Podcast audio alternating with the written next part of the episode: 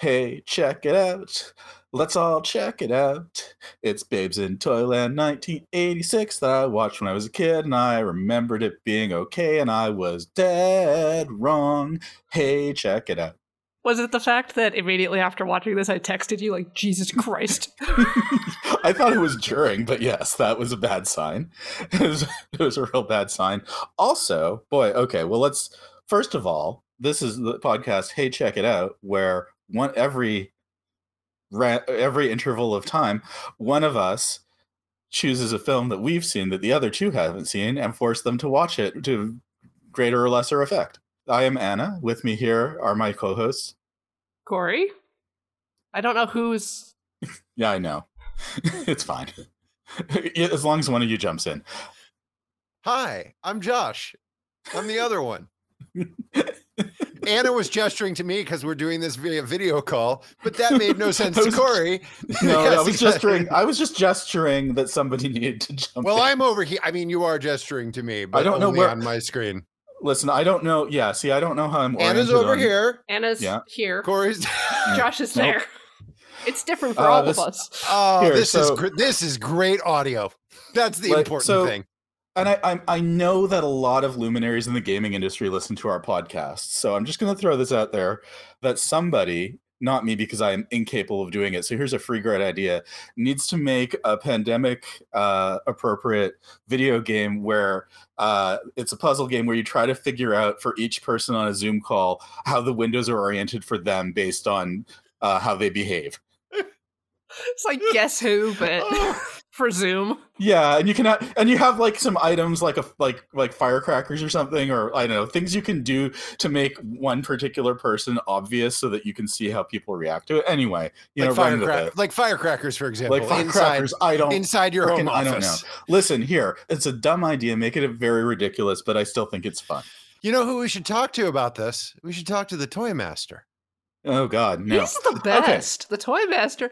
He's so He loving does so much for and everybody, kind and the greatest. and a good singer. even though he allows evil to exist in the world. He's so great. he's slowly he's slowly turning it into juice uh so this this time this film is the 1986 made for tv version of babes in toyland which is the third ish version of babes in toyland which started in the 1910s as a musical by the same people who had done the original Wizard of Oz musical, which the film is not based on. Uh, the film Wizard of Oz is not based on, and then was adapted into a Laurel and Hardy movie, which used some of the songs and none of the plot, and then was later on adapted into a Disney movie, which used even fewer of the songs and less of the plot, and then into this TV movie, which used two of the songs and none of the plot. So, there's that. Also, as it turns out, and I did not know this, um, the the version that we watched is the 95 minute version, which is a much shorter version than the version I watched on TV when it first aired as a kid, which is two and a half hours, probably three plus with commercials.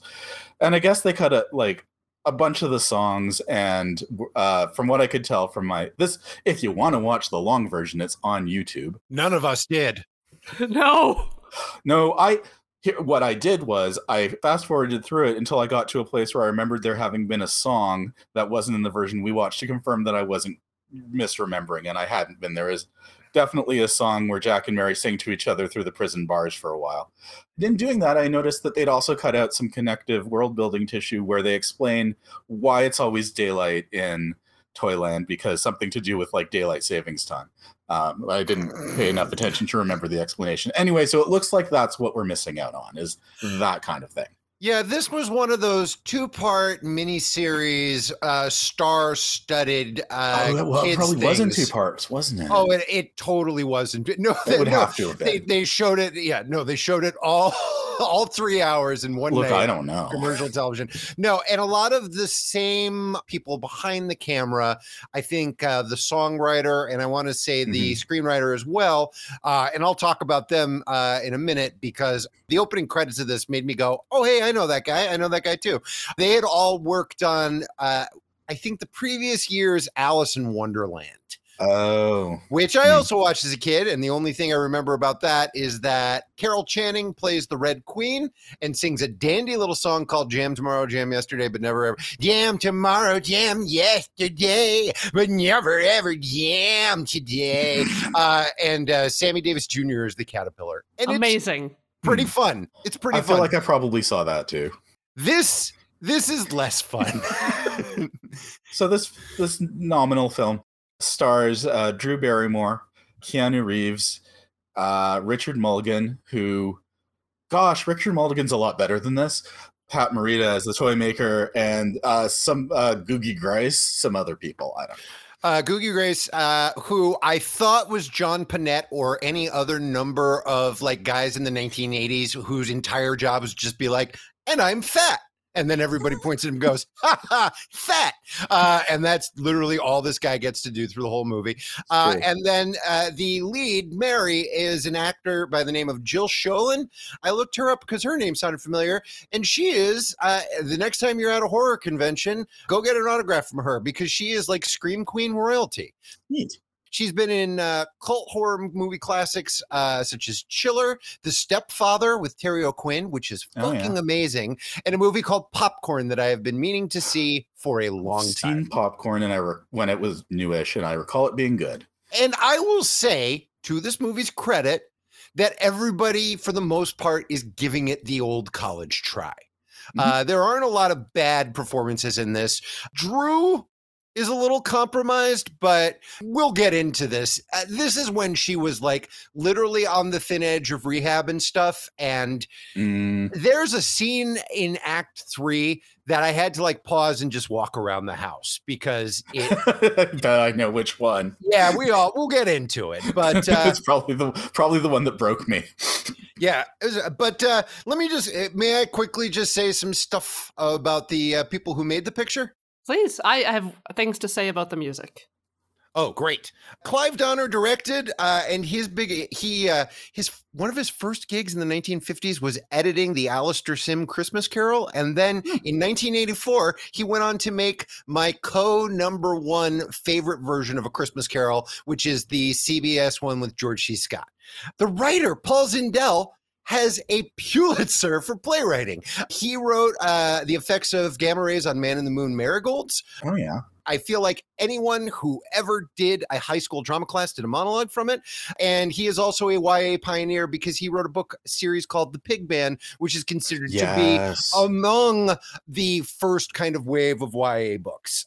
Then the songs, and we will transition into uh, Corey uh, after this. Leslie Bricusse wrote this, and uh, Leslie Bricusse is a genius level songwriter when they want to be. Uh, they wrote the theme to both Goldfinger and for uh, You Only Live Twice. what the hell? Bricusse worked with Anthony Newley, uh, who is one of those names kind of lost to time.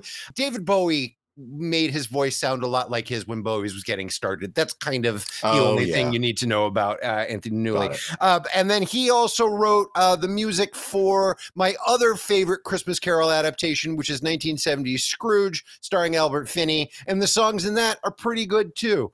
These are not very good songs. Corey, with a word about the music. Yeah. So Leslie Bricusse, who he actually passed recently in October, Ah, Aw. R.I.P. wrote many many hit songs from things that I really love, like "Le Jazz Hot" from Victor Victoria, Oh yeah. and uh, yeah, "Pure Imagination" specifically from Willy Wonka. And I learned a lot about the song "Feeling Good" because I thought that was like a Nina Simone thing, but it turns out it's from a project that Leslie and Anthony worked Yep, on Anthony together Newley. called the "Roar of the Grease Paint," the smell of the Smell crowd. of the crowd. Yep. yeah, Mm. which is does not sit right in my brain. Wonder why. and I'm just so angry that the music in this. the Yeah, it- songs are bad. It stinks. My my theory is, and I can't confirm this, but certainly it is not unheard of if you are a professional songwriter, lyricist, librettist, whatever, that after you know decades and decades of being in the industry, as uh, Mr. Bricusse was, you just have a drawer. You just have a drawer or a filing cabinet full of songs for projects that did not get used And I feel real confident that most of the songs in this movie were not specifically written for this movie. Mm, that seems reasonable since none of very few of them reference anything to do with the film in specifics. They Yeah. were Correct. definitely not written with the performers in mind. No. Ooh, that's we'll get we'll we'll get to that. Also, I learned that this was filmed in Munich.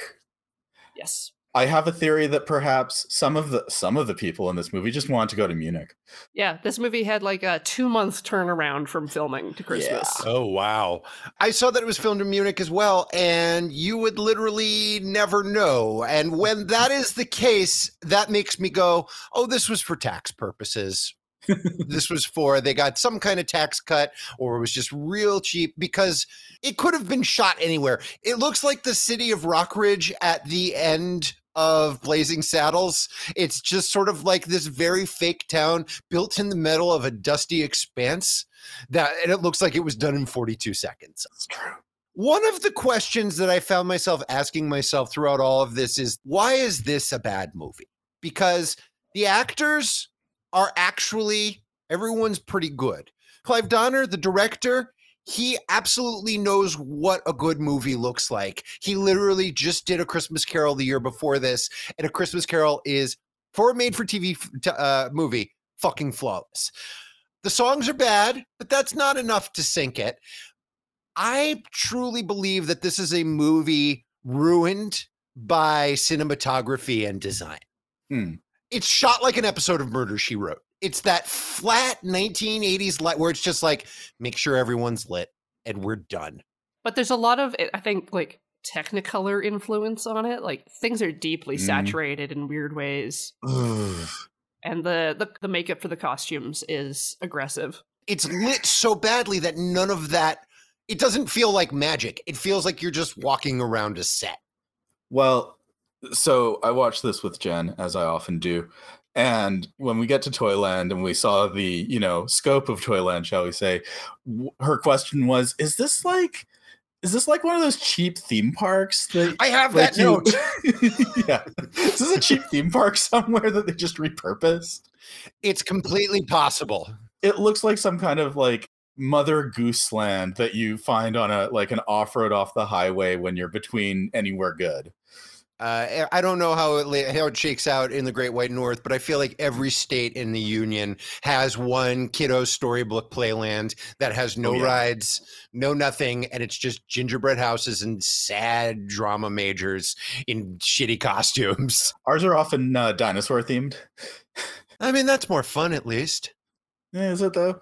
I like dinosaurs more than I like Mother Goose shit, right? Oh yeah, that's that's that's valid. There's a fantasy themed park in Oregon that I used to love to go to, uh, mostly because they had a slide that you would ride down on a potato sack. oh that's yeah, fun. those are fun. Yeah, That's fun. That's that sounds fun. and a slide. It's great. BC in like the Kelowna area used to have a Flint, uh, very chintzy Flintstones themed theme park Oh, that had like beautiful. Flintstones mini golf and such. Well, the, and I'm sure the great thing about that, fully licensed and with the permission of Hanna Barbera Incorporated, I am sure that they. It may have been. It was like it was okay from my very dim recollection. It didn't seem off to me as a kid, but I don't even know. in Connecticut, there wasn't anything like that, but there was a theme park that was closed while I was a kid, but that didn't stop my friends from breaking in. Uh, and it was called it was called Holy Land, and Oh, it boy. was it was a scale representation of Jerusalem during the time of Christ's birth. And uh, it just you just it, it basically looked like a uh, like a Jerusalem Bethlehem themed mini golf course. Amazing. I think we actually shot video with the world's biggest, oldest video camera of us like walking around and fucking off. But uh, yeah, that's uh, that's what Connecticut's got going for us. We got Jesus Land. Nice. Yeah, it's it's great. But let's get into this. Yeah, here's what Babes in Toyland has going for it. It has it has some opening credits that look about as generic as the opening credits for a TV Christmas movie possibly could. I will interject to say that I thought they were lovely. I thought they They're were the they were I well compared to the how's this compared to the rest of the Oh, movie. yeah. Yeah, Sure. I like the Ken's burning on the still images of snowy Yeah. streets and parked Sure. cars. It's nice looking. It's to establish that this is happening in America, not Munich. It sets up some some really medium expectations that the film's not going to be able to live up to. At the very least, it looks thought out and designed. And it was like, and it made me go, because it's just like, it's like pencil animation drawings of like windy snow over very saturated shots of the city. And it's like, oh, I'm ready for a Christmas movie, y'all. I mean, you know, I got my blanket, I got my cocoa. Yep, there are bells are ringing and stuff. And it's a little generic, but I was like, oh, this is, you know what I like? I like Christmas movies. This is to be fine. Uh, don't get used to it, viewer, uh, if you decide to undertake this we start out we're at we're at home with lisa and mary a couple of sisters. Mary's the older sister lisa's the 11 year old younger sister who has um, the similar energy to the sister from peanut butter solution in that she is trying to be a, a lot older than she is although not for any obvious reason. Anyway she wants a blender for christmas there's no dad on the scene. I didn't even notice that. No. Maybe this is the kind of thing that was cut out because an entire hour was taken out of this. right. Maybe that's the kind of thing that was cut out, but it's it's gently alluded to throughout the entire movie that Lisa, who is Drew Barrymore, is is sort of in charge of her family. We see mm. a phone conversation between her and her mom, Eileen Brennan, always welcome, who is like, I'm putting snow chains on the car, and your little brother needs a food, and uh, I don't know when I'll be home. Hey, my 11 year old daughter, are you okay cooking dinner while I'm out? And, and she's like, Yeah, I'll have dinner for ready for you, no problem. Drew Barrymore is watching the news and reading a cookbook. yeah, and the news is like, Hey, it's snowing and it's not going to stop, so definitely don't leave the house. Older sister Mary is leaving the house. She has to go work at what is basically looks like the 99 cent store. But yes. she before she leaves, she's like, All right, well, have fun, small child. I'm leaving entirely by herself. uh, have fun making dinner for everybody. But by the way, I just want you to know I got you a Christmas present. And Drew's like, What'd you get me? A blender? And he's like, no, you weirdo, I got you a sled. And Drew kind of makes this fake happy face, the kind of face that she makes throughout, whether she's actually happy or not. yep. And I want to take a step back and say I may occasionally be throwing a little shade at Drew's performance. I do not blame her for it. she was going through a tough time and nobody received any direction. I feel like she's doing the best she can under the circumstances. She is yep. absolutely doing the best she can under her circumstances, the poor thing. And she was in, I would call what I would call a fallow part of her career, where she had like, she was in ET, she did Firestarter, she did Cat's Eye, she did a not like a drama that was not Stephen King related. And then for like the next, like, I don't know, 15 years, she ends up doing TV work. At this point, we are seeing the Studio 54 Drew. Like, we are seeing yeah. the Drew Barrymore whose mom uh, took her to clubs and shit like that. So, again, Drew's kind of vitamin give a shit levels wane and wax during this, but like again, it's it ain't the kid's fault. Yeah, and it's important yeah. that you know she's disappointed that her sister is getting her a sled, a fun yes. toy for children, unlike the thing she wants, an adult blender for raising her family. Yes. Uh, and this is a thing that is gently regarded throughout the entire movie until we realize it's the most important part of the movie, which is uh, the character of Lisa slash Drew Barrymore does not want to be referred to as a child. She's got yes. things to do with blenders and cookbooks and she's worried about her sister. She's like, Are you going to be warm enough? And her sister's wearing all the clothes that she owns and then a pink rain slicker over top because that's, I guess, how you deal with winter in Cincinnati. Well, when the giant Canadian storm is coming, the monster, the Canadian monster. That's right. Yeah. Drew's sister has left, so she's decided to stir a bowl of goop with a whisk while she slowly. continues to watch the news. Which means making dinner in this movie's where it's just like it's pancake batter, is what it looks like. No, she's and making she's... meringues for dessert. Oh, is that what she's doing? I, I, don't know. That's the no. best I can get. Oh, I thought you saw that in the extended version. Oh, yeah, oh, the, the extended, oh, the extended cut has 15 minutes where you learn how to make meringues. It's great. I don't know why they cut it. It's an hour of recipes. You know the Star Wars ho- holiday special? You know the cooking sequence? It's like that. Stir, whip, whip, stir, whip. Poor Harvey. Oh. Uh, brief brief digression.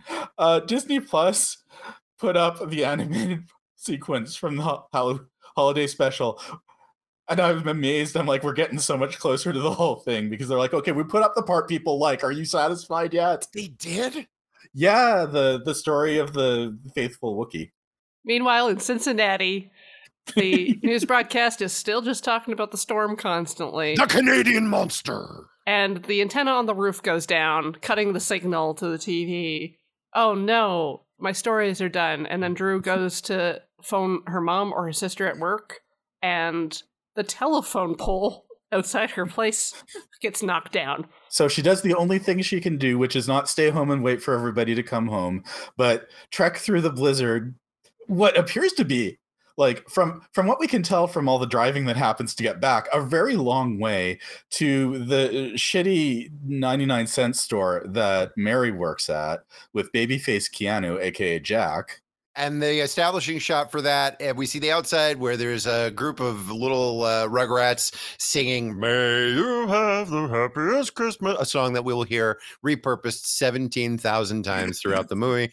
And then we are inside the Five and Dime, and the first thing we get a shot of is a sign that just says "Plastics on sale." So crowded and busy, and I don't mean that it's full of customers. I just mean that there are like hula hoops and teddy bears and signage that has been handmade. It's a giant junk store, and it made me feel very nostalgic for the giant junk stores of my youth. Mm-hmm, It was nice. It was nice to see. Nostalgia's weird. What's not nice is that Mary works for Mr. Barney, who is awful. He's gross. Yeah, so Drew. Barrymore, Lisa, walks in. Jack is harassing Mary because they're best buddies and and tight like this. They want to smooch. He's like, Do you want to go out for pizza? And she was like, I'd love to, but I can't eat three pizzas. He's like, Why are you going to eat three pizzas? And she was like, Because I have two other offers. And he says, Oh, sorry. I guess you're the Delilah of the five and dime. and I was like, That must mean something, but okay. Maybe he just doesn't want her to cut his hair. Yeah, that's all. that's the only reference. His the hair only thing I can think of. He does have a very nice, very nice head of of beautiful '80s hair on his beautiful Keanu head. Keanu is fully formed Keanu at this point. Like Oh. he look unlike Drew Barrymore is still 11, she's pretty young, but Keanu is like he does River's Edge the same year as this, which is an astonishing year of entertainment uh, Right. for, for Keanu. and he's fine and he's good and he's floppy haired. Uh, but anyways, Lisa shows up and she's like, "Big storm a coming! It's me, Officer Child. I'm here to report a big storm." oh, but mean Mr. Barney's coming. So Lisa, he, the, obviously, what you have to do is hide under the counter because you can't just walk around the store and be a customer. You're the most known child in all of Cincinnati. Jack offers to drive them home in his jeep, but they have to ask to leave work because you know Barney's a stickler.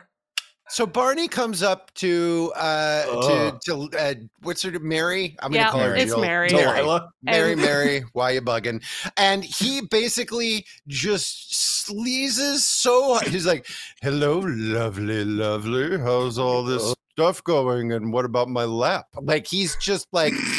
He is so gross burgers, and obviously the movie is trying to set him up as a bad guy. But what he's doing to this possible child, like we It's don't just know. assault. It's At the very least, this is a children's entertainment, Yeah, and he's being so sexual.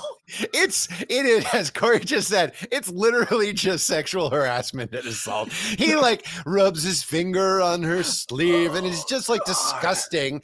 And it's like you know what he could have just done. People in children's movie, he could have been like, "If you don't stay overtime, you're fired." But no, Right. he has to be like, "Hey, uh, you know, I don't have a mustache, but if I did, mustache rides would be five cents or whatever." Like, yeah. He walks up in his plaid suit and bolo tie and greased back hair and Oh. complains to Mary about her fulfilling a customer return or exchange for a teddy bear. He's like, I told you to push teddies, you don't push teddies. And um, unlike you, because you know your merchandise is by no means faulty. Wink. Uh, doing your job is pleasing me. And you know what would really This is- please me? It'd be really easy to please me if you would please please me. It's just crime. This is especially off-putting since at that point in my life and at this point in my life as well, I primarily know Richard Mulligan as the dad from Empty Nest slash the corpse from SOB. Uh, neither of which roles prepared me for this performance. I'll say this over and over again. Everyone in this cast is 100% pure blood troopers.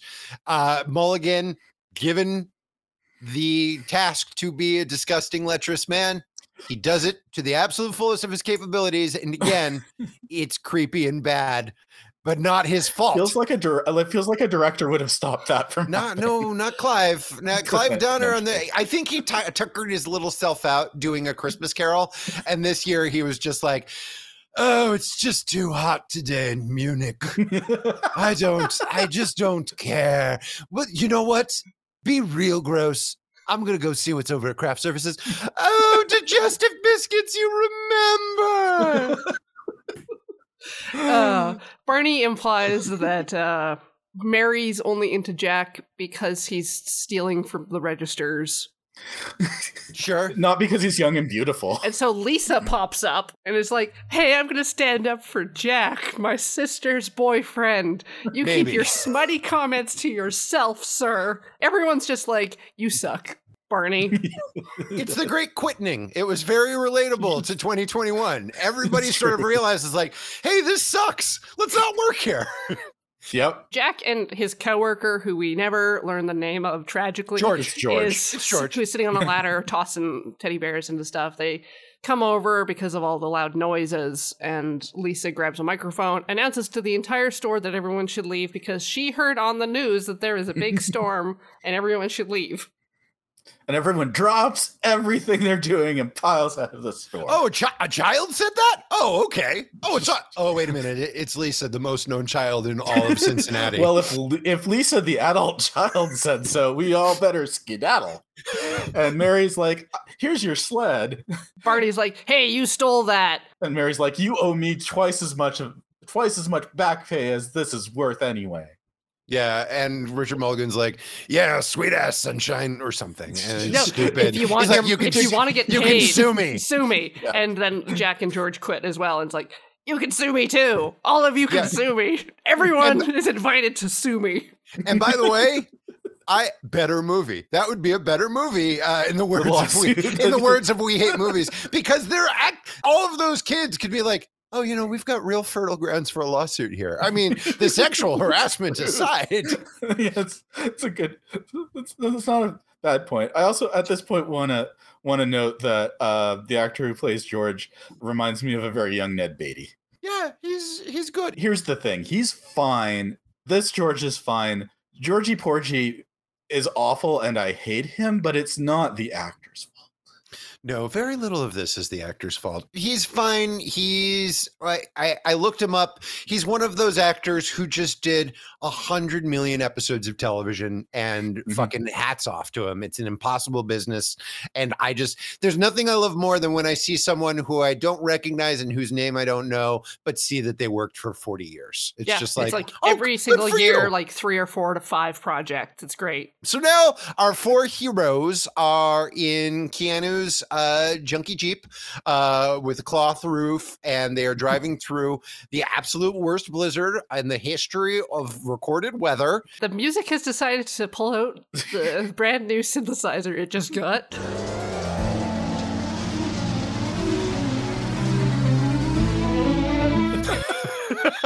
Here's the thing about the snow in these sequences is that there may be some practical effects involving snow, but they are also being covered up by an overlay of a lot of snow. It's not great. Like most of the effects in the movie, uh, It's it's bad and top it's, dollar. No, it's bad and stupid. I think it effectively communicates that there's snow. That and everybody in the first 15 minutes of the movie going, the biggest snowstorm in the world is coming. So uh, True. I don't drive. I'm bad at it, and there are enough people who are Mhm. bad at it that I Mhm. feel like I can sit this out for the rest of my life. And besides, at this point, there's no fucking where to go.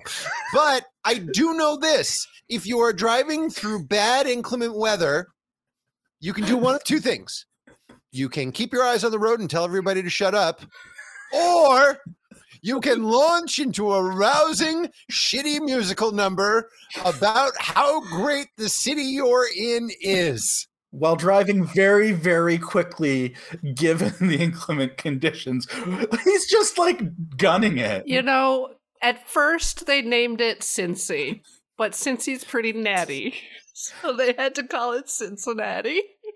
Don't expect me to remember the lyrics to any song in this movie because as soon as people started singing, I stopped listening. I took the hit for the team and I listened to all of the songs uh, because, again, the person who wrote it is just like real fucking good. This was not. So I wish I could sing this back to you, but I don't remember any of it because it just literally disappeared from my head. But imagine the song, the title song from Oklahoma, only they're singing about Cincinnati. That's it. I thought of Meet Me in St. Louis, but yes.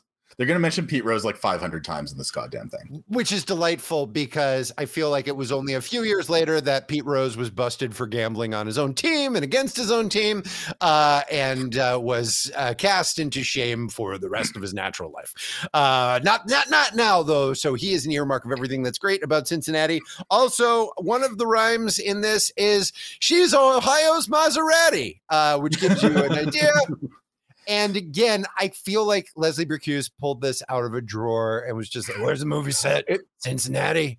Uh, oh, I got one of those uh, A B C C C E C I there. It also, despite being um, a musical number from the year 1986, uses the word feller. Yes, because this song was written in 1952. Probably. This this leads a, lends a lot of credence to your theory. Uh, anyway, Jack is really confident in his four wheel drive, so he's driving like a maniac through the storm of the century, and the the tarp or whatever that covers his jeep uh, is loose, and uh, Drew Barrymore keeps trying to seal it shut, but ineffectively and suddenly a tree falls in their path and he has to skid to a stop and drew barrymore who is sitting on the sled apparently that she was gifted because there's not a lot of room in the jeep is flung flung from this jeep and sleds pell mell down a hill and bonks her sweet little head on a tree. I would prefer not to die, and I'm looking into it. But if I were to die, I definitely would not pick thrown from a car on a sled, slide backwards down a hill. True. Into a tree. That is a terrifying last 30 seconds of your life. She's dead. The movie is over. Yes. but then Toyland, Toyland, little girl in boyland. Through the clouds over a beautiful, amazing fantasy street and now we see an overhead shot of Toyland. Oh. And like I said, it is a bunch of shitty, hastily constructed buildings in the middle of a dusty expanse with a little bit of astroturf here and there to make it look like anything green. I didn't know Munich had a desert, quite frankly, or tundra. I don't know where the fuck they are, but it is the saddest, brightest lit it's terrible and also like not a for a movie that is supposed to be i guess a christmas movie not a flake of goddamn snow anywhere once we leave cincinnati. It's the least christmassy shit ever. It's so true. Any, anyway they have they have spared many expenses. There's pink houses and dirt roads and so many balloons. Too many uh, balloons. And uh people in not very good animal costumes. There's there is one in particular that pops up over the course of this film that I swear they were like, I don't think we have enough animals in this thing. And they just like found like a football team's lion mascot and didn't bother to take off his jersey or anything and just just tossed him in there because yep. he looks like none of the other costumes. Uh, this movie, he's I, my favorite. Here's a drinking game you can do. Every time the costumer forgot to tuck the bottom of the headpiece under the fucking collar of the clothes. so what we are led to believe because uh, what what the movie wants us to believe Red Letter Media always does this thing when talking about this about bad movies. They're like, what did they envision? What did they want it to look like? And what does it end up looking like? And what they envisioned was a magical land where there are like anthropomorphized animals walking around. What sure. they got was a world that looks like that three quarters of the human population are forced to wear furry suits. yep. and go about their well, business. Because they're supposed to be like living toys, maybe. There's a bear who's a cop. ACAB, Corey. All cops are bears. oh no, that's not true. Some and cops are then twinks. there's like normal people dressed in like Victorian era streetwear, I just- guess. No rhyme or reason. to Guess it. what? We're not going to interact with any of them. They are entirely background. No, we'd have to pay them if they spoke on camera. There's like eight speaking roles in this thing. It's a a shitty regional storybook land, and then big time, uh, big time village from the prisoner vibes. Like there's, Oh ju- yes. They, Which they I- are captive in this town. and they are. Oh, that's the thing. So it's light 24 hours a day, which Mhm. uh, is how people go crazy. There's a movie called Insomnia about this literal thing. There's two movies called Insomnia about this literal thing. They're the same movie. You can't leave because it's surrounded on all sides by the forest of eternal night, or as we will come to find out, the forest of eternal day for night. Um, so it's it's toilet. Well- oh, so Drew lands in all of this, and she, no, she lands. lands in a cake. I was about Oh, to sorry, you say. I'm Yeah. sorry. It's Go okay. ahead. She lands No, I'm there. sorry. There are four guys carrying a gigundous cake, which Barrymore lands in. It's like they're trying to catch her, though. Yeah. Like, like they're walking along su- supposedly oblivious, obliviously, and then they see her very slowly coming for landing, and they just put the cake down as though Okay. to cushion her. you're, you're underselling this. The villagers all react like Godzilla has appeared. They're like, ah, monster! And they all flee for their lives from Drew Barrymore, who is riding On the a sled from the clouds. I And mean, she lands and I'd they're like, run. there's a monster in Barnaby's wedding cake. and then she takes off her cakes, her cakes on winter clothes, so that she's wearing a lovely um, dress and um, overall ensemble Yeah, for she's the rest she, of the film. she's all Oshkosh bagoshed out, and And, everybody's no- and everybody seems to just have calmed down about it at this point. "Oh, it's just a human child who fell from the sky and killed the wicked. Wi- I mean, broke a cake." Josh, are you suggesting there are parallels between this film and The Wizard of Oz? I am. I very much am. I 100% wholeheartedly am. Uh, and so everybody is like, oh, she's not a monster. That's just, uh, that's TV and films Drew Barrymore. Okay, cool. I saw her in Firestarter. Drew meets Georgie Porgy, who is the analog of George from uh, the real world, and he kind of does a big information dump. There's a wedding Yeah. today. It's between Evil Barnaby and Awesome Mary. And that he makes eyes at Drew Barrymore, and It's true. his his heart he has a is a fluttering, and you know, you know, she's just the sweetest, cutest little thing. He's got what I would describe as just about the most boring looking big cookie that he describes as raspberry ripple because I guess because it has a little bit of pink icing on it. Which he pulled from under his hat. Because he was already eating the other cookie he had. Yeah, he just he's fat. He, he's fat, so he has to eat all the time. Not just because he's fat in an 80s TV show he has to eat all the time. It's his job, Anna. It's his fucking Okay, job. Respect I'm his sorry. job. He is the cookie factory's official cookie taster. That, does that mean he has to taste every cookie? Yep, he takes one bite out and then puts it in the thing. This is. I do not want to buy any of these cookies now. They have a little exposition walk. Um, they go past Barnaby's bowling ball house, which is a bowling ball. Uh, Barnaby, basically, long story short, Barnaby bought the mortgage to the shoe that old Mother Hubbard lives in. Old Mother Hubbard is Mary's mom. And if Mary doesn't marry Richard Mulligan, who is Barnaby, uh, then then they're all going to get thrown out of their house. And it's the worst because he's even Jack's uncle. And yes. Yes. Drew comments, Wow, Barnaby is so evil and bizarre. So weird. and Barnaby wants to take over the cookie factory that Jack inherited from his dad. But Barnaby made a new law that Jack has to get married by the time he's 21 or he loses possession of the factory. Which is next like- Wednesday. which is next Wednesday, which feels like the opposite of how that law would probably work. It also gives us absolutely no ticking clock, which No. is like it's sort of like, and we've got to get this done by next Wednesday. And it's but like, the well, what day? now. Yeah, what day is it today? this is really important. This narrative is going to take place over a full week. There's intertitles letting you know which day it is, and it's a real, it's a real count. No, none of this happened. They join the crowd at the wedding location, there's two very sad French clowns. Uh, and then there's a, Oh, a choir, a, a children's happy. choir that has to, and Miss Muffet has Oh, to play the piano to sing her happy wedding song.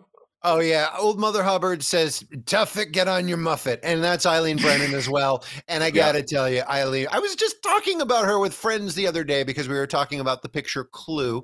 Uh, Hmm. Eileen Brennan is Miss Peacock in that, and uh, we were Hmm. talking about how she has the worst written part in that, and still knocks it out of the park because Eileen Brennan. She talks like this and goes fiddle dee dee and it's got decolletage and it's like she doesn't really have anything to do, but she does it very well. I mean, that's that's sort of her role here is to be like a, a very horny uh, middle-aged lady uh, who just wants not to have her shoe repossessed and doesn't really care who she hurts in order to do it. Okay. Uh, I'm not necessarily familiar with all of Mother Goose. Does Well, young. Old Mother Hubbard have a list in any no, story? no, no. She went to the cupboard to get her dog a bone. And then when she got there, the cupboard was bare, so the dog did not get a bone. That's the Wait a extent of her minute. narrative. Wait a minute, old Mother Hubbard, blah blah blah. Wait, who lives in a shoe? There was an old lady who lives in who lived in a shoe. They Oh, Josh, they lampshade this when they when they say that when when when they go to the shoe and Lisa Drew Barrymore is like, I thought there was an old lady who lived in the shoe, and they were like, oh, she had to move into a pair of boots because her family got too big, and then we got the Oh. place. Right. Yeah. Yes. Okay. Yeah. Yeah. This is. I mean, it's all extended uh, Grimm Universe stuff. This is Mother Goose universe stuff. Grimm universe stuff is better than that. Yeah. Lisa's last name is Piper, which calls back to the original operetta where the Um. Pipers are main characters. Anyways, so look, the wedding's about to start. Miss Muffet gets on her tuffet and starts playing the piano, and everybody sings the "May you have the happiest wedding, the happiest birthday, the merriest whatever." And then Kaga comes out and is like, "Happy birthday to you." Um, if only. the crossover I demand. And and oh, and we meet Barnaby. He exits his bowling ball with his two Igors. Yeah, Zach, Zach and Mac were terrible. Discount Riffraff and discount Nosferatu, who fuck man i i feel like i okay so i feel like if i was magically transported to a movie set and was and they were to- told me you have you have 30 minutes to make these guys up as villains here's some stuff i could probably at least equal what what is on display here Whereas Barnaby has, you know, a cloak oh and a vest. It's all dark blues glam. with raven feathers, and he's got a hat, and the hat has wings on the front.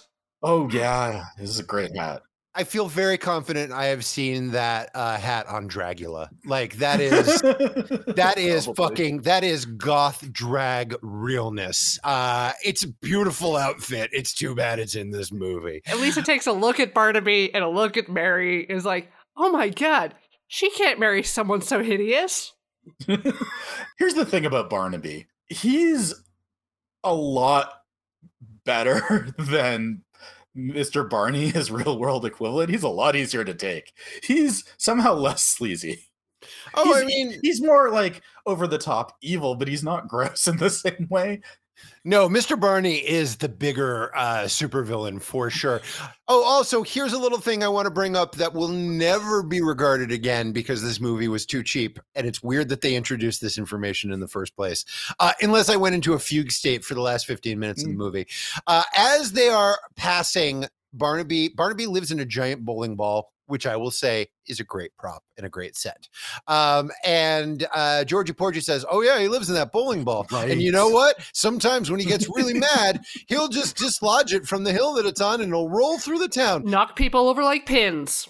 And I thought to myself, well. Well, that's Chekhov's giant bowling ball. Then I'm sure what's going Uh. to happen at the end is that Barnaby gets crushed by it, or something happens with it. No, That's- stupid. That's from the uh, that's from the draft where they thought they'd have a budget. Yeah.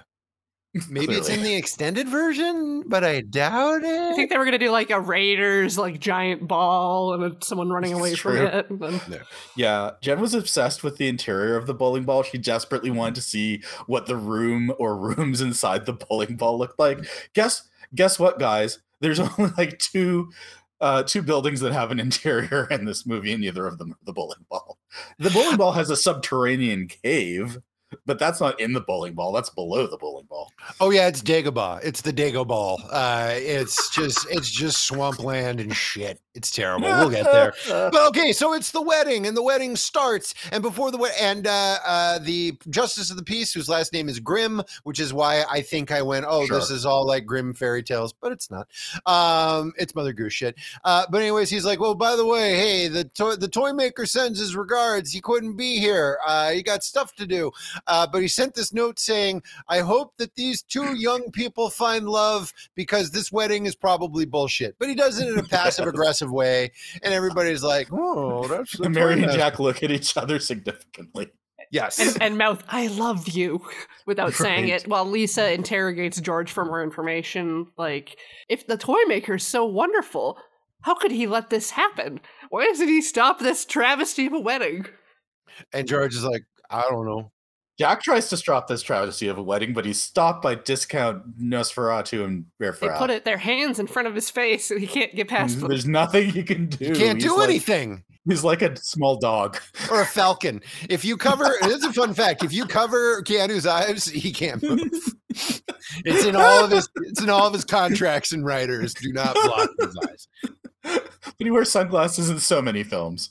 He does uh, because he's very careful of his eyes. the justice continues with the wedding gets through the vows even he thinks Barnaby is ugly uh, and doesn't deserve anyone's love but you know he, he's still willing to go on with the ceremony and before he announces and now you are man and wife or whatever he was gonna say lisa's like no stop the wedding everybody stop and and there's chaos and like the wedding we'll come to find out barnaby is evil and has an army of evil monsters and zach and mac uh, and uh, nosferatus and all he can kind of do is point his coke nail at drew God. because by the way like that is- a Frankenstein. absolutely nothing else. He has no big nails on uh, nine of his fingers and then on his thumb. Now, traditionally, the coke nail is the pinky, but you know, maybe they were like, oh, this is for kids. Uh, he has a gigantic, like Frito, like double Frito sized fingernail on his thumb, and he points it and he's like, Who are you, my pretty, I mean, Yeah. lady? yeah he talks down it like he wiggles it like it's a puppet It's that's true. talking yeah. And she's like, I'm Lisa from Cincinnati. And he's like, Oh, like that show, John from Cincinnati? No, that sucked because nobody, the running gag is that nobody can pronounce Cincinnati. yeah Uh, and Cincy so he's like, Listen, Lisa, who's he, Cincy Wutsky? Um, you can't stop this wedding. But then she question mark does question mark. and then he gets mad and he leaves and one of his goons makes vampire noises as they leave. It's like blah at people. The great thing about Zach and Mac is they're the they're like the only characters who get Foley, but they get like Chuck Jones Foley for some reason. I don't know why he doesn't just he controls the, he controls the bear police. He has an army of monsters and everybody's fucking terrified of him. And it's just like, "Hey, uh okay, great little girl. Um you're under arrest or whatever and I'm going to get married." But no, he's just like, "We'll see about any of this." And hoofs and poofs off. Maybe he doesn't like the optics of uh, challenging a small girl on his wedding. georgie who is like subtly trying to get lisa to shut the hell up and be quiet uh, is like let's hear it for the girl of the week and they put her on a parade float and sing and cheer and parade her through town Ding dong, the witches. Uh, nope, nope, nope, nope. Let's hear it for the girl of the hour. Let's hear it for the girl of the month, the week, and also The next whole Wednesday. Yeah. You know, if I was in Toyland and everybody started singing about how great Anna was, I'd be cool with it. Just saying. It's another song that obviously was like, oh, you need a celebrating song? Hang on, let me check. let me check my Bricusse refuse pile. Oh, right here. Uh, girl of the day, girl of the month, girl of the year. All right, that's our number.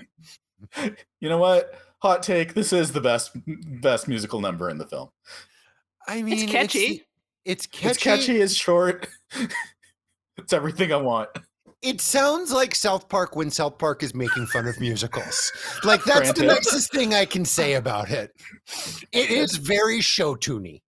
I don't dislike that. Yeah, Yeah. it's While everyone's having a great time, we go to the smoky caverns underneath the bowling ball house. Barnaby's like griping to Zach and Mac, and then there's just these other things, creatures, piles of detritus with eyes. They went to Jim Henson's post Dark Crystal garage sale and just bought whatever they could. and then they also have this creepy bird whose name I never Trollum Trollog. Trollog Prologue. Trollog. It's in the credits. Oh, sweet Trollog, I will look into your eye. Please show me Your what our friends are doing. So Trolog is a creepy, terrible bird with one eye that also works as a video camera in or like a video projector so they can see what the good guys are doing at all times, which is completely unlike the witch's cauldron or crystal ball from Wizard of Oz is a very different thing. I will also just say that Trolog and all of the monsters in this movie are gave me big time tokusatsu vibes. Like I was like Hmm, they, I was like especially that bird. I was like, oh, they saved that bird. That bird's gonna fight the fucking Power Rangers. You bet your life on it. Trollog is the only thing I love in this movie. Trollocs a great design, but Trolloc looks like it's gonna like get real big and fight somebody else who gets real big. Or or at the very least is going to be hanging out with Rita Repulsa. Uh, I do not disagree. Uh, and I'm a little like I'm a little concerned that that that Barnaby uh, effectively has like omniscience over this entire town, and I'm worried about what he's been watching. Oh. It's kind of it's got a kind of a sliver vibe, is all I'm saying. Oh, now I want that version of Sliver. Do you want the version of sliver where he's just looking into a big bird It's eye. it's Jill it's Jill Schoelen and Richard Mulligan, but then the rest of the movie is exactly the same. and Trollog is there. Yes. Yes. Oh yeah. It's instead of a monitor wall, it's just Trolog. It's just a million Just- There's heads. a bunch of Trollocs. Yeah, exactly. I, you know what? That improves both films. Uh, this is where we get the exposition jump uh, dump that uh, Jack has to be married by next Wednesday, which again, uh, you nothing like a ticking clock uh, to make everybody feel like this is really important. We need to get this done in oh, what do we got? Six weeks, a month. Uh, I this uh. Last year, my wife and I watched. Uh, uh, uh, oh shit! I can't believe I'm blanking on it. What's oh, Love Actually? Because Mhm, mhm. everyone we know, not everyone, enough people that we know, it's a meaningful movie to them that we were like, let's give it a shot. Uh, big fucking mistake. Not a not a good movie for me. Uh, but it's great to love movies. So if you do, that's it's great. fun to watch Bill Nighy flail while recording a song. There are I- fine moments in it, but my only point is so we don't get too far afield because I could Sure. be mad about this movie for hours. Um, the opening shot, and you hear the Christmas music, and you see London, and Kayla and I were like, "Oh, this is going to be a fun Christmas movie. This is great." And then you see a thing come up on the screen that's like. 68 days until Christmas, or something like that. And Kayla and I went, Oh no, that's why this movie's two and a half hours. Shit. It's 68 days long, yes. Oh no. 68 days until Christmas. Whereas Oh my Babes in Toyland is only a week. Only a week. and it only feels like two weeks. Yes. Oh, But okay, anyways, Speaking of which, go on. We go to we're at the Toyland Cookie Factory now, and we see the Toyland Cookie Factory. And again, it's uh, it's the RLM theory of like what they envisioned versus what actually happened. What they envisioned, Wonka's factory. What actually happened, a multi-purpose room with some cooking and baking related garishly colored shit, and then everybody on roller skates. Which is not OSHA approved for places where baking happens. oh, I don't know. I mean, it's not like they have a flour grinder that they could possibly grind somebody in. this is a cookie factory. Why is everything a cake? That's because the cookies look like shit. So Barnaby shows up and tells everybody to go on break, and they're all like, "Yay, break time!" A cookie then- break specific. Sorry to interrupt, Anna. sure. Specifically, it's a cookie break, and I feel Cookie like break. that's not that exciting at a cookie factory. that's like, yeah, that's like when I was working in a movie theater. We got free popcorn on our breaks, and I was just like, I don't want it. I hate it. I see the garbage bags in back, like that. It's that are full of like I have no. to, I've, I have to smell this for like eight hours a day. I don't want to put it in my body. Anywho, so Barnaby gets everybody to take a hike, and he and, and Zach and Mac go into the back and spend roughly a thousand hours stealing all the cookies and throwing them into the subterranean cavern. So the cookie storage room is built over a direct trap door that goes right into Barnaby's lair. Yes. I have a question about this because I think, and from reviewing the footage, I think I may be correct. I think there's there is a there is a door that opens outwards, a large portal, but there's also a trap door that opens inwards with which to trap people, which was relevant later. I think there's two. Yeah, these are the doors that open up into the room. Yeah, yeah, yeah, yeah. That they slam jam some cakes down. Barnaby is supervising. It all goes to the same place, which is apparently Yeah. Barnaby's underground lair, which seems to take up all of underground. Oh, I thought you meant my tummy. This toilet is built Oh. on a series of tunnels, okay? yeah, it's it's true. It's it's weird. Um. Anyway, so they do a lot of supposedly fun capering around and throwing boxes of cookies down a hole, and it it takes forever. We kind of garishly and suddenly cut uh, many times in this movie. There's a cut that seems like it was done with a pair of safety scissors on the actual film. I will say one nice thing about this movie. For a movie that had an entire goddamn hour cut out of it, it actually is relatively linear. And Mm. for the amount of sense that it makes, it makes all of that sense in a row. There are definite cuts where it's like, I feel like I'm missing something. Coming up shortly, there's a thing with toy soldiers, Yeah, and I have no yeah. idea why or what happens there. Here's a thing that I said while watching this movie before I before I was aware that there was a two and a half hour cut.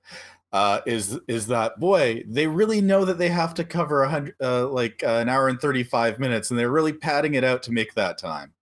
Now, if it was if it's two and a half hours and it was split into two, it probably still stands.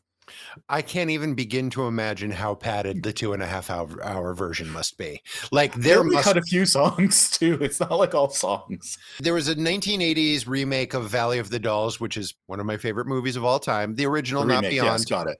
Uh, the the original is my favorite. I watched the remake because it's like because they did it as a miniseries in the 1980s, and it's just like ah, prime cocaine era. Let's watch this.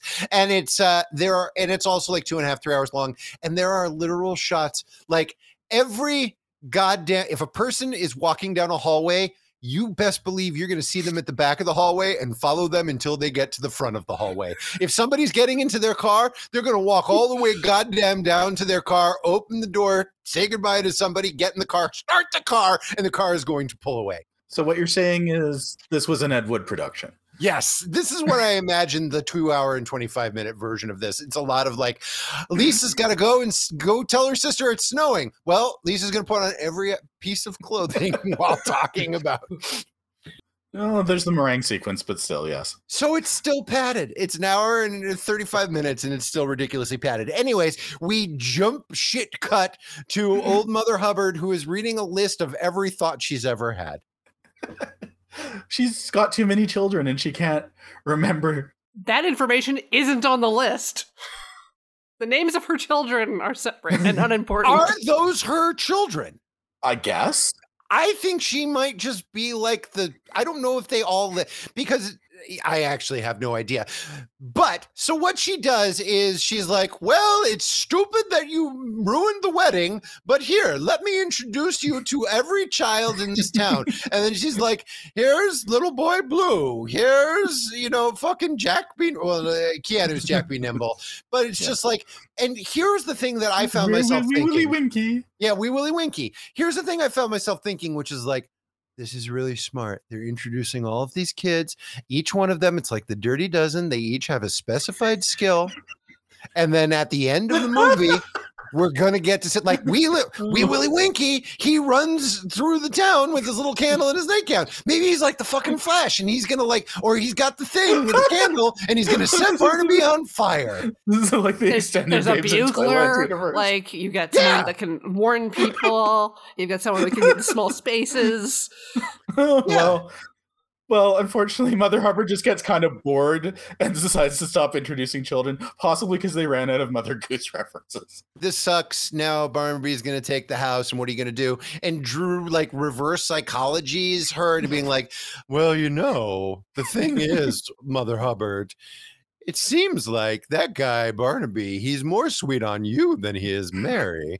And and Eileen Brennan is just like, oh my décolletage, oh heavens, So I'm turning, I'm blushing everywhere.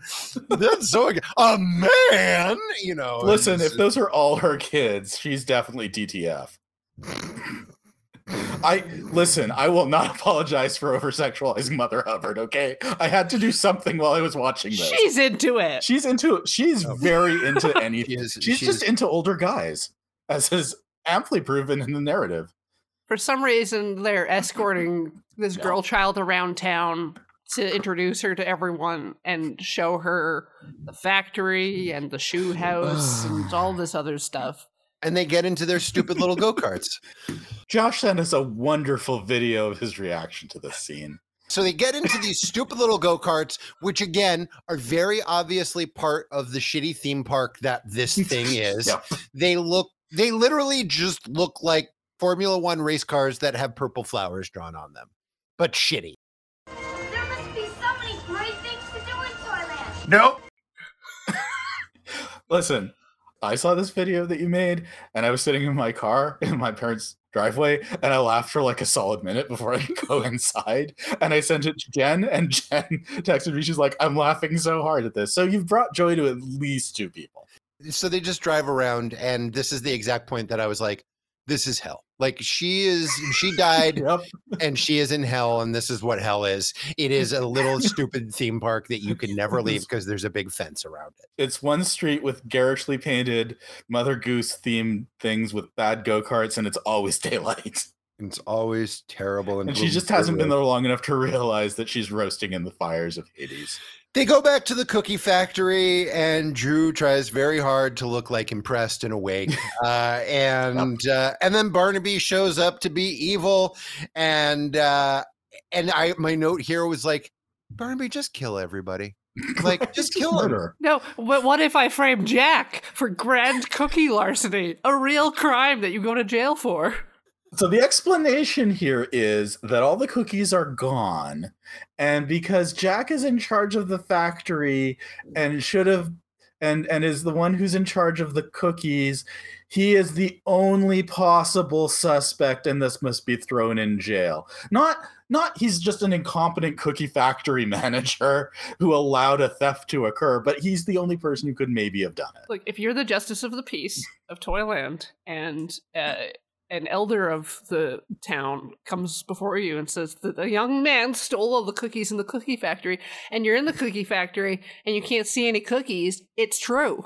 I feel like Barnaby has a lot more control over the legal system in this town than is necessary. And also, if he has this much control, how does he not feel like he runs Toyland? Because he kind of does already. It's What's a his- shadow government. What's going on? Oh, he wants he wants to be officially in charge. Um, I at this point, were I doing a rewrite of this script, I would have made sh- absolutely sure to give Keanu the line, "Who me? Couldn't be." See, I think what he wants is hostages so that he can force Mary to marry him. And then Barnaby could be like, then who? Oh, Josh, I want you to punch this up so bad. I just want to punch it. You know, y- y- there, there's a Disney version of this movie. They must be able to get the rights for you to um um to uh, 20 2022 version of Babes in Toyland. This is the first version of this I've ever seen, and Anna quite uh, pointed out at the beginning that this has nothing to do with the original story. I still don't know what the original story of Babes in Toyland is, Yeah. and I will never find out, and I don't care. The Disney version has different characters and involves a shrink ray. Perfect, and I'm sure the Laurel and Hardy one is unwatchable. I have seen part of the Disney one, and all I remember is that there's a scene where uh, one of the comedy villain foils says says the phrase "Let us pussyfoot." Even as a child, I was like, "That's a little bit of a weird expression." Is that one of those uh, where it's like it's Mickey and Minnie, and they're all in? They're, nope. No, it's the gross human people. Oh, I hate it. Yeah. Oh, it's live action. Yes. Yes. Oh, I a synapse just exploded. I remember this. I remember it's a terrible set. It's an even worse set than this one, if that's because it's all indoors. Yeah, I feel Yeah. like it's I feel like it's Ugh. arguably more tedious than this version, which is saying something. This at least has star power. That's right. It's they have no Drew Barrymore in that. They have Ed Wynn. Oh. Ooh. Oh, I'm sorry. I meant. "Ooh." Well- um. Anyways, the bear cops. The bear cops show up, and Jack is taken to jail Forever. Uh, forever. For five. They throw away the key, and by that I mean they hang it on the the wall within reach, and then I guess Lisa grabs it and just unlocks the door when the no, cops are gone. Lisa distracts the judge by telling him about how wonderful Cincinnati is and about Pete Rose's amazing accomplishments, while Georgie Porgy snatches the keys. And also, Mary has has a brief, heartfelt reunion with Jack through the bars, which in the in the long version it results in a song about how she's on the outside looking in and he's on the inside looking out. They decide that the only one that can help them with the situation is the toy master, who sees and rules all in the town. I would just like to say, just to track that Georgie Porgy is fat.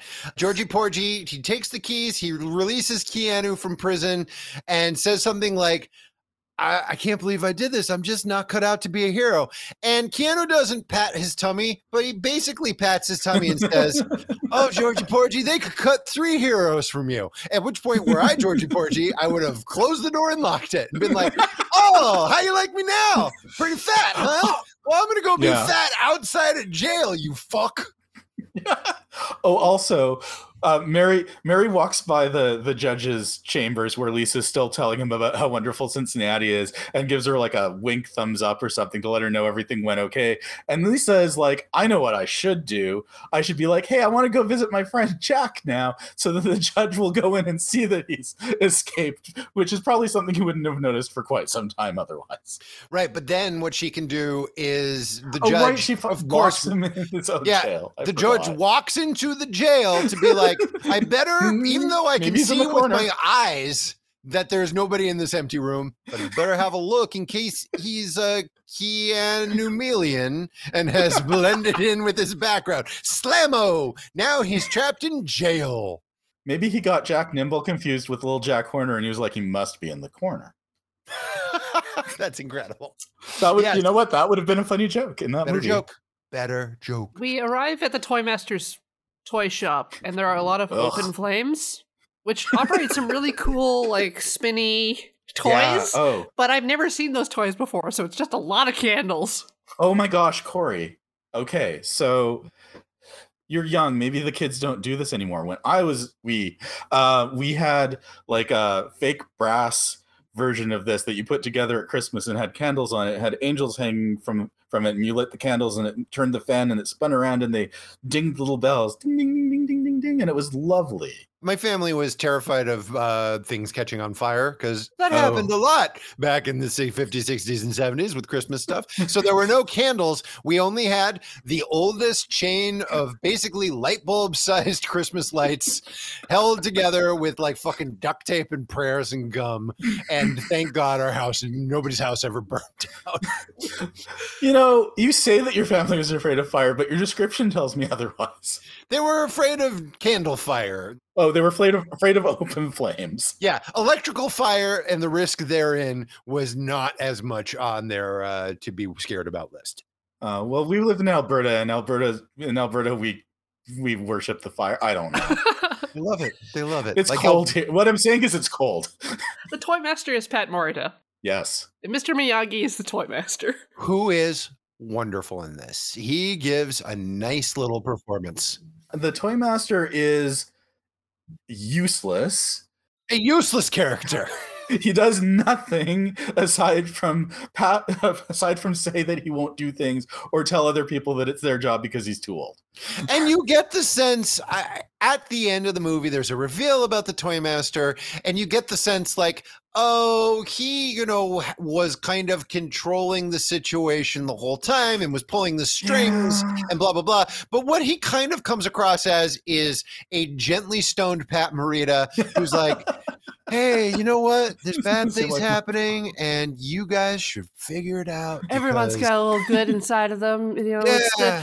good and evil have to fight it out inside of a person for you to really know what's up. You know, Jefferson Airplane was fine, but people you don't appreciate Jefferson Starship. Not Starship when they did We Built the City. That was obviously terrible. But Jefferson Starship still some pretty good records. Anyways, I'm Pat Morita.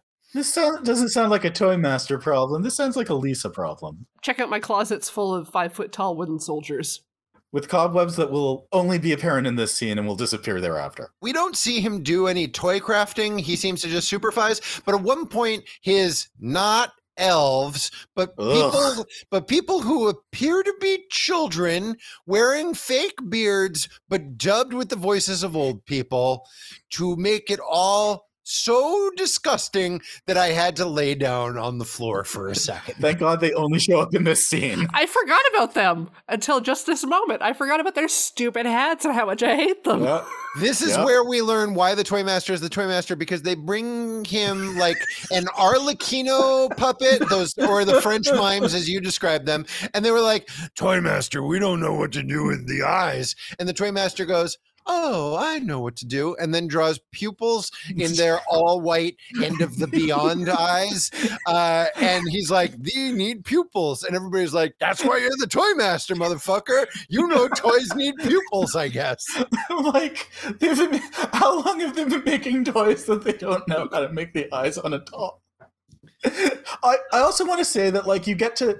So again, again, again, this film is like overreaching its capability because you know the Toy Masters shop is supposed to be a wondrous place full of wonderful toys, but um, it looks like it's basically stocked with the shit from the Five and Dime from earlier. It all looks shabby and boring, and then he later complains about how like toy soldier like wooden soldiers are out of you know aren't aren't popular anymore and i'm like dude none of the shit in your that you're making is popular nobody nobody wa- nobody wants any of this stuff christmas morning nobody wants your crappy frog plushies I don't see a ColecoVision anywhere.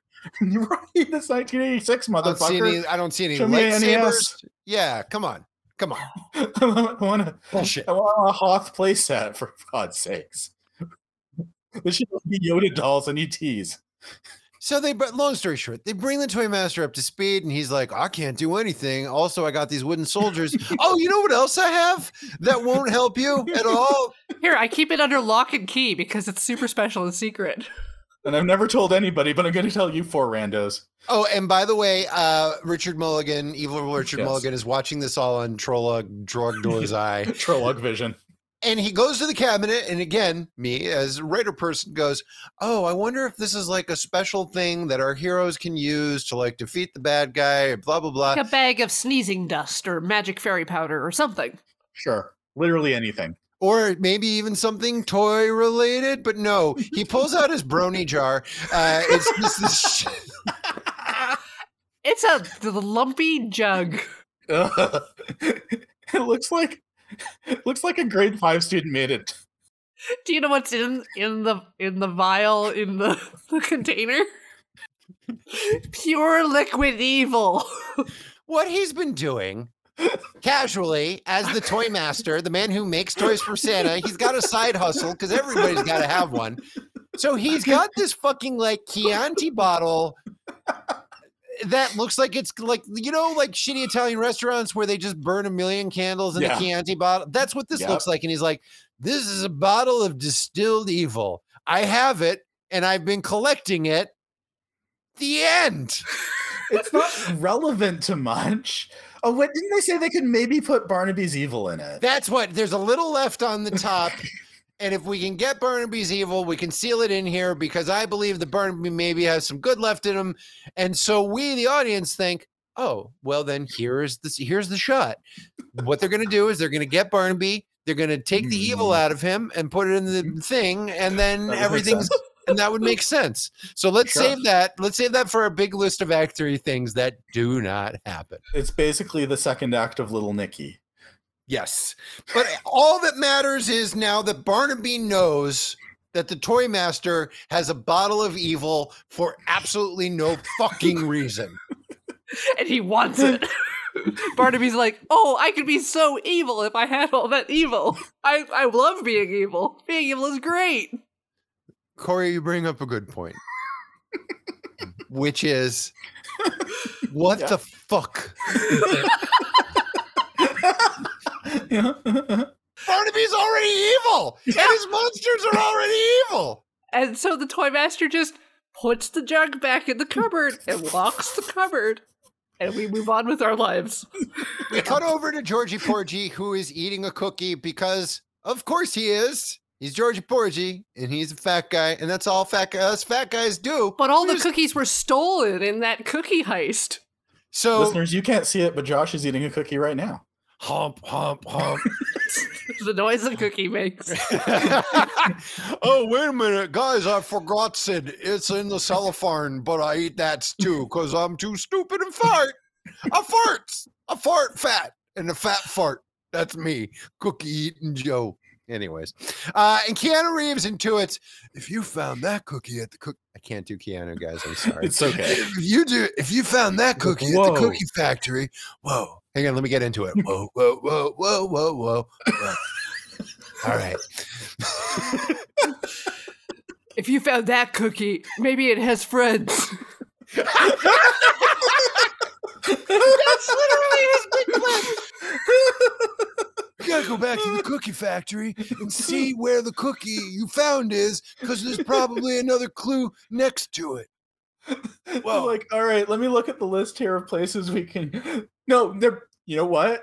They're playing. They're playing like a Phoenix Wright style game, and they're like, okay, what we need? What what area haven't we searched yet? We better go back and click on everything in the cookie factory now. Yeah, I don't know what else to do. the four of them enter the cookie factory and all split up. Yep. Yep. And meanwhile, fucking Jack and Whack or Crack and oh, Flack or whoever the fuck, they're just standing there waiting to do evil. They could just rip all of their throats out. Their vampire powers. that no, they're like, they I'm gonna get them. I'm gonna get them real good. And they're like up on a balcony within complete sight lines of the entire factory floor. with a giant like pink lever that they're climbing around around. Georgie Porgy, Cookie Snacker, and uh, Jack Keanu walk into the empty room, and Keanu's like, "Where'd you find the thing?" And Jack's like, "Around here, but there's nothing." Uh, or George is like, "There's nothing." So Keanu just sort of like walks slowly around the room, slowly, and finally discovers that maybe there is a trap door, and that is when Zach and Flack pull the big lever, and Keanu goes, "Whoop!" Some potatoes right down the big thing and ends up directly in Richard Mulligan's underground jail. But Georgie had just left the room to go, I don't know, be Yep. outside of the room for a while. And to he comes for back, more he's like. Where's Jack? Jack was just here where I left him, just like that cookie I found on the floor. oh well. We go down to Barnaby's Dagobah prison, and mm. Keanu's behind a bunch of wood slats that he could easily just turn sideways and walk through. But look, we're just not gonna. God, I want to see that in a movie. I just want to see somebody just like walk out of a poorly constructed. Oh, I, That's just, all I want in my life. I myself would be shit out of luck, but a whisper thin lad like 1986 Keanu would have just been able to. He probably didn't even have to fucking turn sideways. That show. That's true. He's very he's very sweet and baby faced and skinny. Richard Mulligan is like, evil. You know about it? I wrote a song about it. And it goes like this. And then he just sings a song about how it's going to be great that even though he's evil, he can have more evil and his monsters can be more evil and they can just roll around evil and be evil. This is the first song that it felt like it was actually written for the movie. And guess what? It still sucks ass. It feels like maybe Richard Mulligan wrote it as he was singing it, and they then, then they were like, "Okay, score this shit." Richard Mulligan just sort of just sort of did this, and we were good with it. He used nascent, uh, whatever that IBM Singify technology is. Oh God, right? Yep.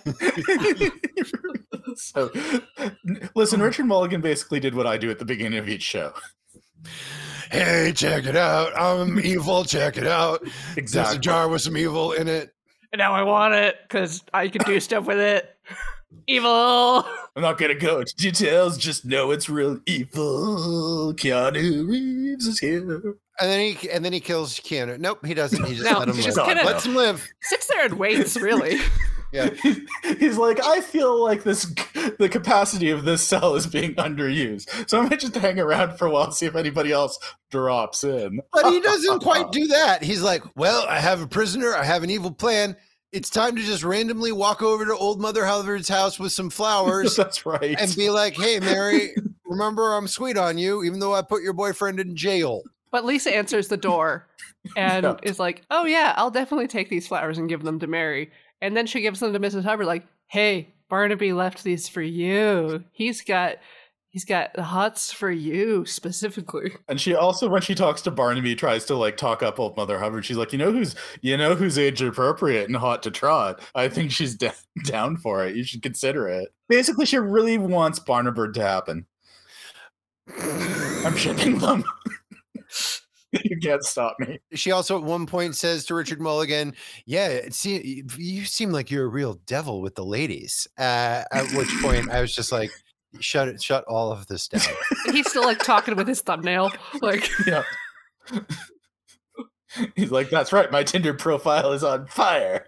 And now we add to the list things that this movie sets up that it does not knock over. So, in addition to, oh, I've got a little space in this bottle that we can put Richard Mulligan's evil into, the ending that we're working towards, we think, is that Richard Mulligan will have his evil removed from him, put in the brony jar, and then he and old Mother Hubbard become friendos and smooch. And there's a big double wedding or some shit. Friends with benefits. Yes, but this n- no. Nope. Um Nope. Anyway, Georgie shows up in a in a car and he's like, I've looked literally everywhere, which I believe because Toyland is about three square feet big. Can I? And I'm sorry to interrupt, Anna, but I just want to say because we just keep need to remember, keep needing to remember this. Uh, at one point, so uh, Lisa finishes her little spiel. Was like, "I think the most evil guy in town is into you," and and Eileen Brennan is like, "That's hot as fuck."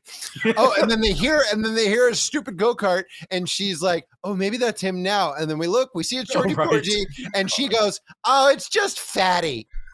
This is a thing that happens. yes. At which point, I picked up my TV and threw it out my fat ass window. Well, now you can get a TV with a good Roku on it. Not that anybody deserves this, but I just want to say that any size deserves this.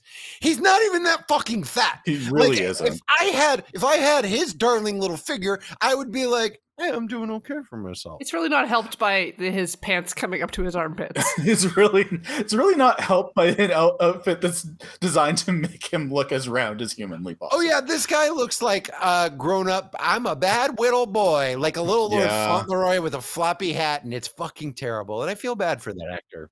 Th- yeah. So this is why I hate the character of Georgie Porgy specifically, is because he's clearly an adult, but he acts like a child, and I hate that. and they so ship much. him with Lisa, who is actually a child. Uh, here's the thing: is Georgie? I mean, I agree with you, Corey, that Georgie is probably into her, but Lisa seems so completely oblivious to like anything that's not plot related. You know, she smiles, and I can only assume that she's happy about things.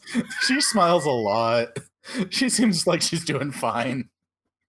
I did not pick that up on that at all. And in fact, throughout the whole movie, I was like, well, at least nobody is objectifying Drew Barrymore. That's Yeah. nice. But I, I, I'm completely. It's possible that I missed Goo Goo Eyes that he made. Eh.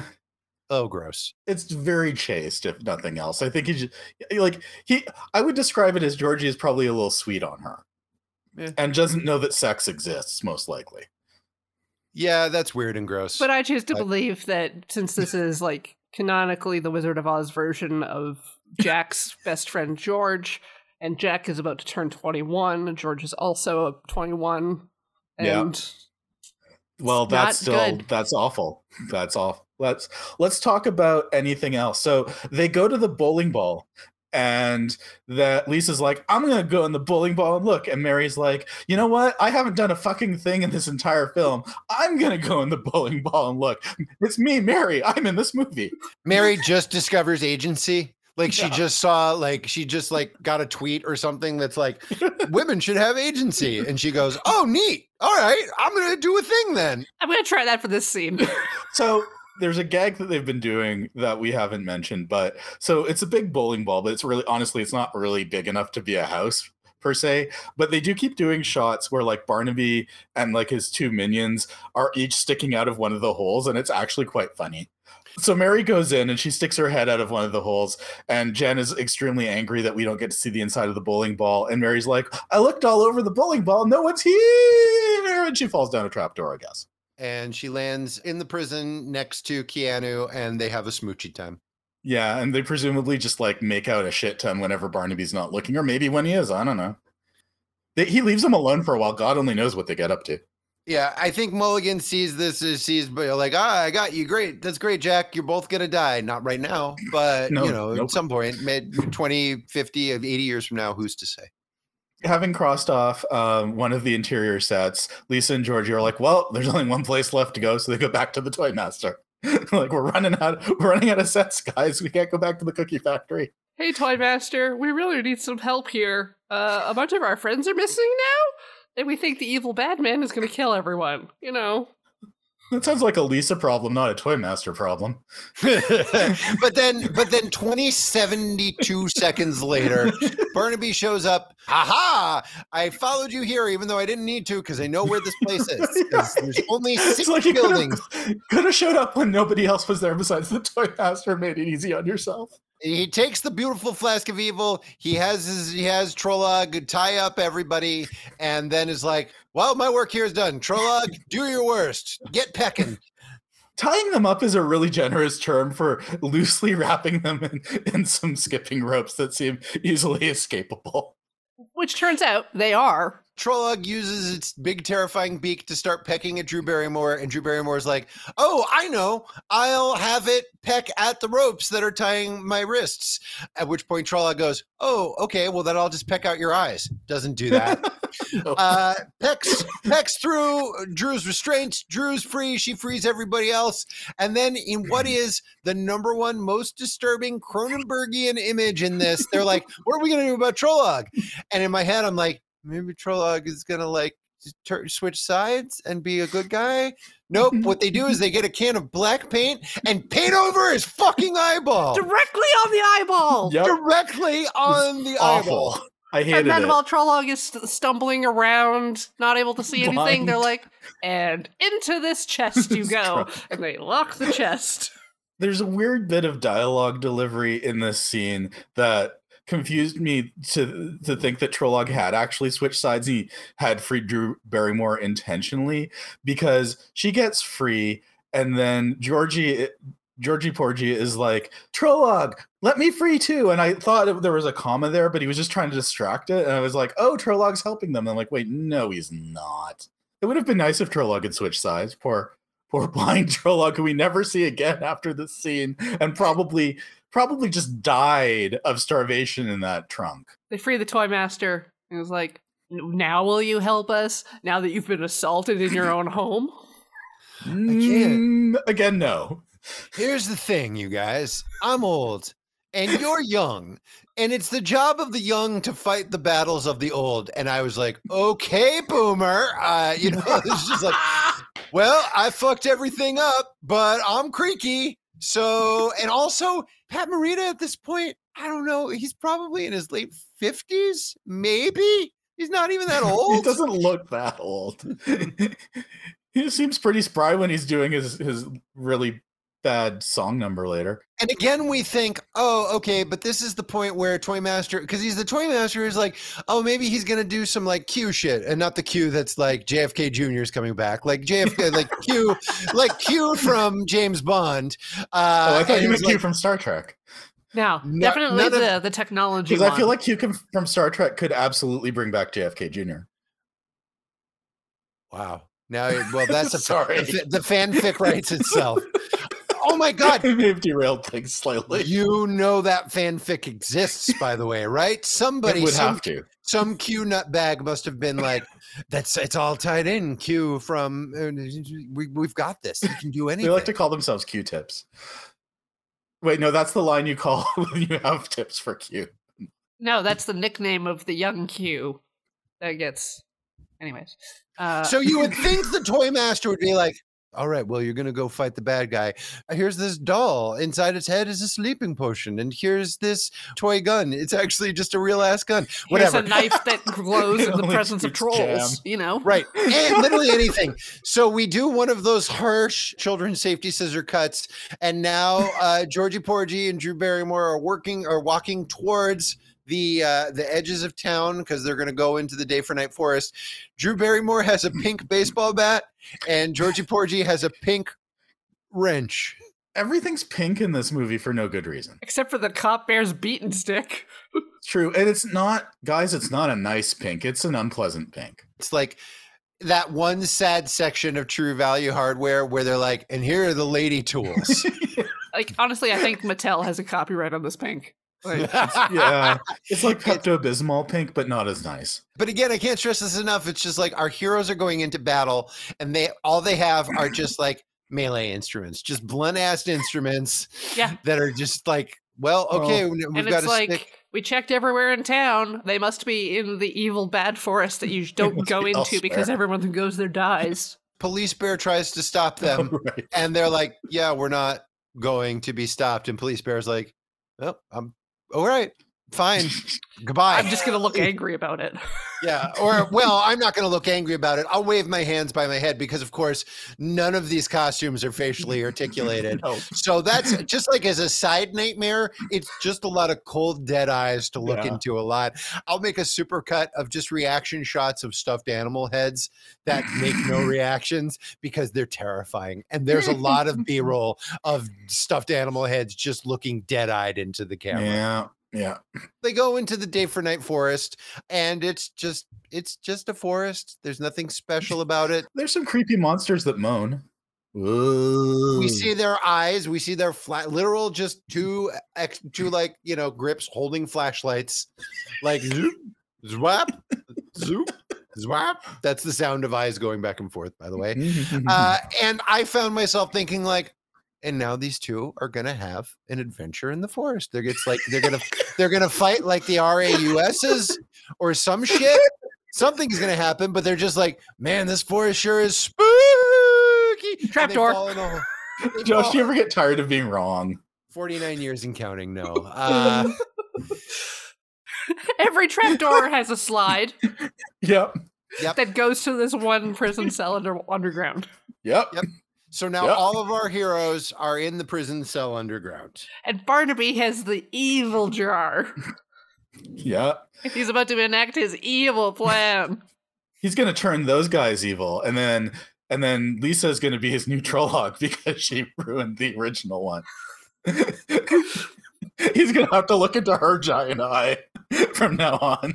and this was his plan. He opens the bo- this, you know, this wonderful, miraculous bottle of evil, and just fucking just waves it around like a glow stick at a rave or some shit, and just it fills the entire uh, underground lair with evil particles. Just green smoke.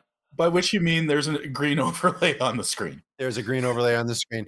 I guess Mulligan and all the monsters now leave for a second to just go be evil somewhere else. They take off so that they don't have to watch thing watch them turn evil. Uh, maybe actually, maybe they take off because they know they're about to sing the Cincinnati song again, and they don't want to have to. Do Oh, that. yeah, I- no, I- no, so- spoilers, because it's like, so- oh, there's smoke. Don't breathe it in, everybody. I'm just gonna yell a lot about how you shouldn't be breathing right now. don't breathe it in. Oh my god, don't, don't, don't breathe it in. Now, now. First thing we learn is that Lisa, because she is not from this land, uh, is impervious to evil fart dust. yep. Yep. So, so she's Checks fine. out. She's keeping, she's keeping, she's staying frosty. She's keeping her head on her shoulders. Uh, and she, ba- so her first, her first plan, as as we said, was to tell her friends, "Don't breathe." That's a non-starter. Um, and and so now we think like oh okay it's 1986 maybe we'll see some like weird transformation effects or something where the her friends begin to turn into monsters and blah blah blah What if Mm. Jack just sat on the ground and started going, oh, oh. And that is exactly what happens. This is basically like when my niece and nephew pretend to be monsters and chase me around. Except not as cute. This is one of two moments that absolutely reminded me of of unstructured play. Uh, the other one is coming up. It was like, Jack, you have to resist. Remember what's good in the world. Good like Cincinnati. Let's all sing the Cincinnati song that we all know. Well, she starts singing it, and they start going like they are all making uh they're all making Tim Allen noises. Yeah. Uh, Cincinnati. Uh, Ohio. Um, everyone knows the words. Everyone sings along. Even Georgie Porgy, who because he loves eating, really ate all of the dust, and so he's the last one to be like, "Where's from Humble? Here's a Cincinnati." he has the voice of an angel. So um, yeah, the egg timer goes off. Barnaby shows up, expecting his, his new goon squad to be ready, and he's brought all of his other trolls with him, who are like, Ugh. So our our team is like, "This is and this is fine. This is a fine, bright idea." This They're like, "Let's absolutely great. This is Cro- it's a screenwriting cromulent, 101. cromulent plan. Let's just pretend we're monsters. And so they're all like, "Hubba, hubba, hubba. let us out. We're monsters now. What, what, how do you think? I love you, master. You're so handsome and smart. We're so evil. Whoa. So Mulligan opens the door and he's like, This is great that you're evil. And Keanu punches Mulligan dead in the face, which is exceptionally satisfying. Like I expected this to go on like throughout the plan that Barnaby was about to go into, where they would like here's- be with the crowd and be like, "Oh, we're zombies with the other zombies." Oh, you mean like Shaun of the Dead? a little yes. bit? Yeah, the thing- and again, I almost want to watch the two and a half hour version because it feels like every time a call to adventure is set up, 42 seconds later, they fall through a trapdoor and it's over. Maybe this is anti-narrative, like anti-comedy. This is very deep. This is a very deep piece. This is an unsung genius piece of anti-narrative that was foisted on the children of America in the hopes that they would break the shackles of expecting things to happen just because you talk about them. We are going to start this entire podcast over again and talk about this as a lost genius of nonlinear storytelling. I I considered pretending that I thought this was a wonderful Christmas gift of a film, a real treasure from my childhood. And I did not understand why you two didn't like it. But I didn't think I could keep that going for two hours. They escape. It's funny. You don't have. We don't have to keep this. I had a bit that I came up for for Marine Express, where I just decided I was going to pretend that mustache guy was the hottest guy in the movie, and just talk about and just talk about how sexy he was for the whole thing. You talking about Daddy Walrus? I can't do it. Yeah. I can't do it. No. It's too But it- much, right? It's such a commitment. Yeah, it, it just didn't. I didn't. I didn't. I also didn't believe it in my heart. Our heroes stay ahead of the shambling herd. Somehow, through the tunnels, they find the staircase that leads up to the, the cookie factory. So now they're in town. Yeah, and now Yeah. it's war. It's war for the uh eh, Mulligan's like now it's war, and he takes the flask and he smashes it, and all of the evil escapes, and they're still the same amount of evil. There's hate, no appreciable difference. I hate this so don't much. understand. I hate it. It's just, The- just- Mulligan Barnaby wants to take over Toyland, which he effectively already seems to run, and then take over the world, which is a forest full of monsters. Who runs Toyland? Oh, if this if this ended in a Thunderdome, I would be so happy. what with like like like a like a horrible horrible duck costume person with like a tiny teddy bear with a chainsaw on the back. Well, I would audience, watch that. You have you have your assignment. Please draw Toyland as Bartertown. The winner will get Oh, something don't, from one of stop us. promising people things. Yeah, eventually somebody's gonna. I have not in my shit, but house. It's like, hey, audience, can you see yourself in a brand new go kart? can, can you see yourself with the Criterion Collection DVD version of the Royal Tenenbaums? I have that oh, without a case. I have the Blu-ray copy, so I have the DVD to Oh, give away to any. That's- If anybody ever came over to my house, they could look at my my selection of DVDs that they can take home with them if they want to. Let's land this plane. All right, we're almost Sure. done here. Oh, we're so close. So now we so now Richard Mulligan is like I smell uh, sugar and spice and everything nice. That means Drew Barrymore is here, which means he is tracking her by her scent, which I found to be the creepiest thing that I hate in this movie. Mm, I managed to miss that. Have we have we explained that the underground tunnels are like full of swamp gas? Yes. There's like venting maybe. steam all the time, and It's- the walls are clearly dank. It's it's not a nice place. So we see a little more of underground town because our heroes are running, running, running. They come up to a chasm, and again, I even thought to myself, Oh and God, now- right? and now it's adventures time. Oh, Now they're going to have some adventures in the underground. Instead, here's what happens: there's a chasm that appears to be, I would say, maybe uh, a, a two, five, two feet. two to five feet, jumpable, certainly jumpable. certainly jumpable, and a perfectly reasonable, strong vine between the two. So Keanu just gets everybody across, and then they're across, and that's the adven- end of our adventure. No, Adventure not is quite, anathema to 'cause, this Oh no! I mean, sorry, sorry. the, you said the vine's strong, but you know Georgie Porgy's fat, right? Yeah. Oh my know if he god, I forgot it. because nobody he wasn't eating. Look, Corey, it's an honest mistake. He wasn't hmm. eating anything, and nobody took a moment to go, "Oh man, Georgie, your shit's fat." Yeah, no, like Keanu takes both girls across separately on separate trips in his arms, and then swings the vine back to Georgie, and Georgie's like, "But what if it breaks?" I need a five minute monologue about how I'm fat and scared. But yeah, they find Um, the the steps up to the cookie factory. They run through the cookie factory. They get in their cars. Yes, they blocked the trap door with a feather and a copy of, uh, you know, a phone book from a very small town, and a piece of dust, a mouse's whisker, and a bag of nothing. copy copy of Simulations by John Baudrillard. Yes. The, Oh, the joke there is that it's, it's it's a very short book. Anyway, they block it with nothing and they run they're like Yeah. that'll hold them and they and then No, the monsters are like nope absolutely not we just push that right up you know how there's not many streets in Toyland? yep. It's hard to have a car chase in Toyland. i really want to talk about this i this is do. this is the moment where i was like this is why this movie failed because they w- Please go on. I'm so mad.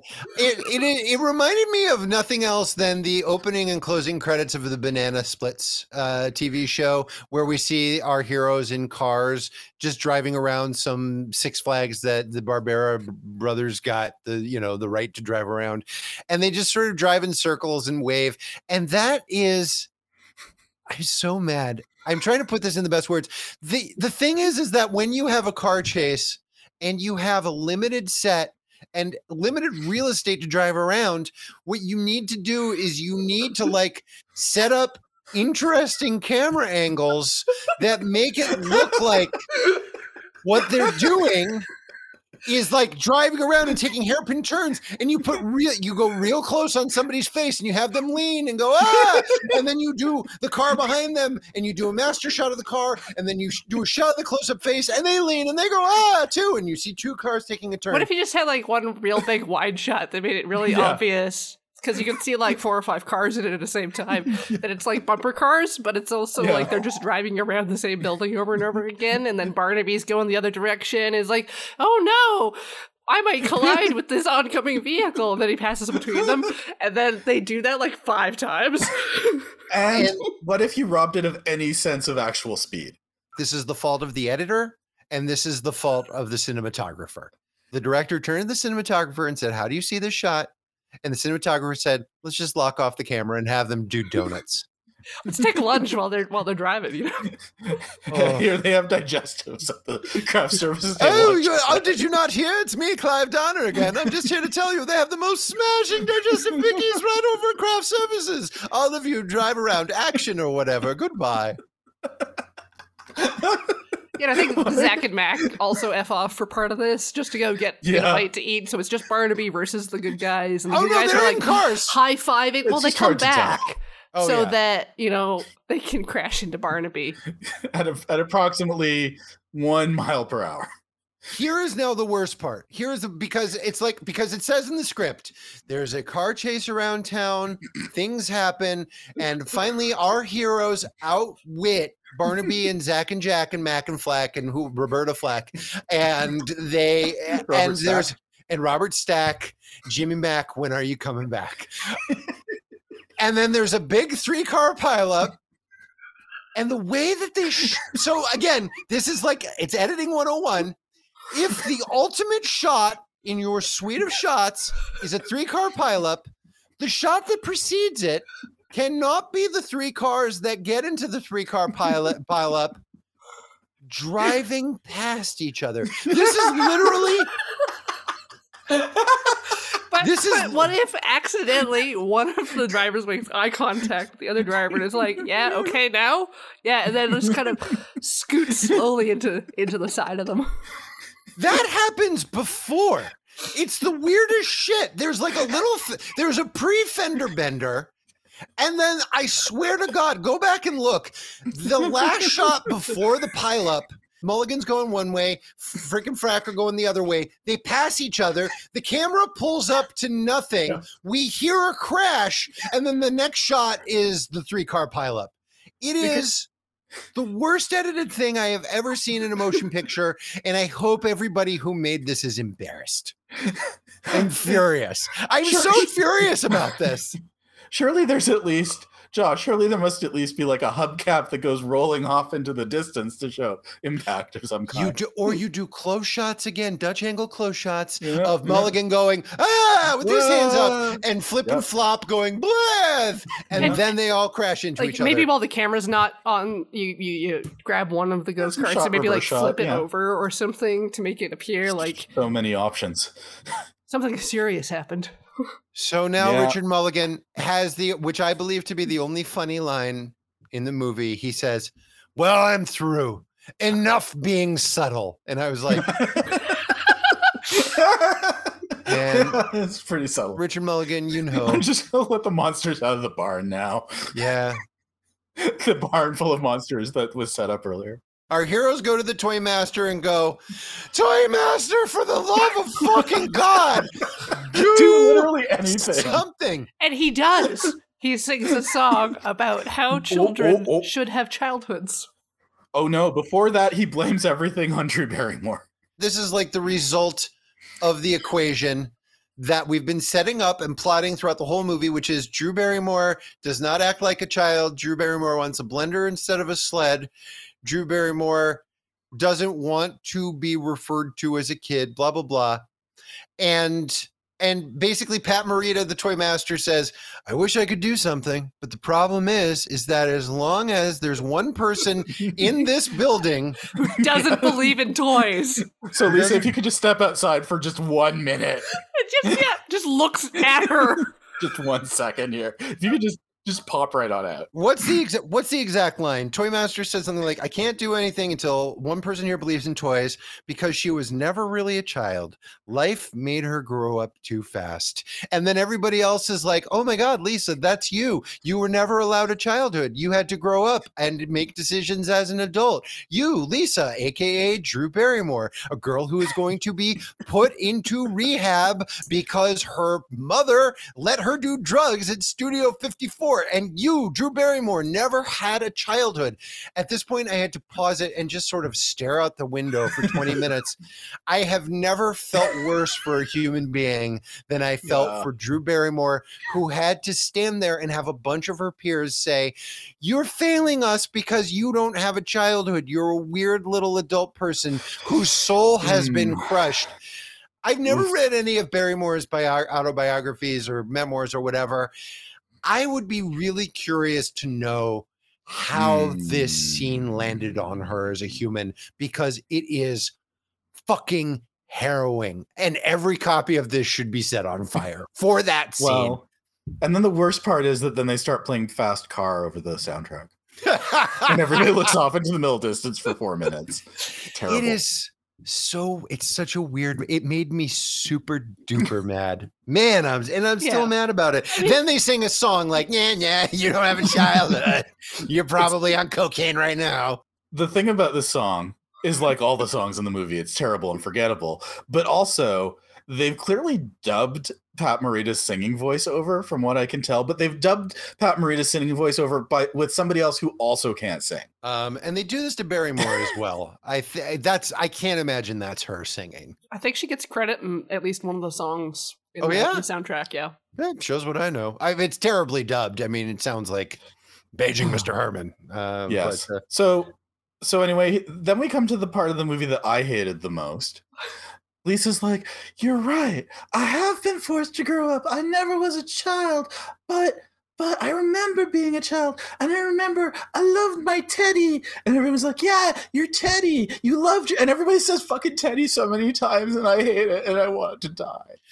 And if this had been set up at the beginning of the movie, and again, who knows, in the three hour and 45 minute Mhm. version, maybe there's a little more of a scene between Mary and Lisa where Mary's like, It's so weird that you don't like toys. You know, you had that bear when you were like little, little, and you loved that bear and took it everywhere with you. Something, something.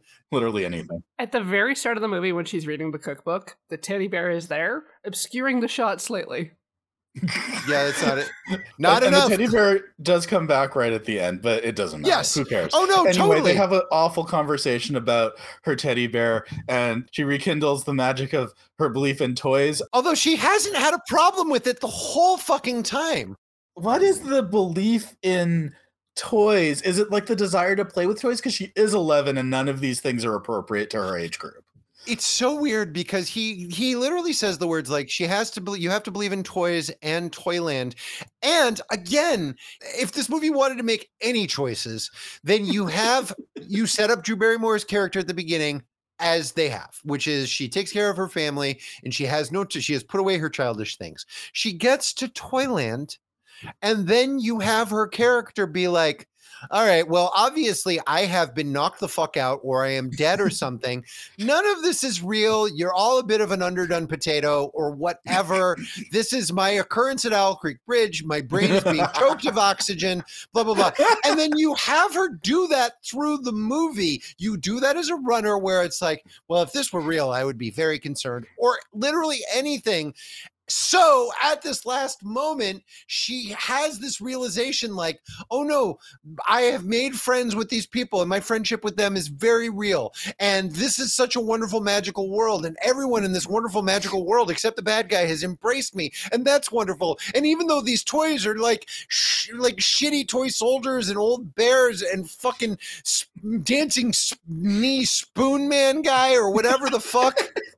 I mean, I kind of like that one. that little Jingo Jango guy who do like Yeah. Junk Junk Jonga on your knee, the little wooden guy Yeah. on a stick. He's like, Yeah, anyways, yeah, when, uh, yeah, it's a yeah, fun Quebec Quebecois Carnival kind of toy. I had one of those. It was great. They have the acrobatic guy that goes over the Yeah. pole that spins. But well, Yes, again, that, none exactly. of the no child uh, in 1986 would pull this out of their stocking or whatever and be like, "Oh boy!"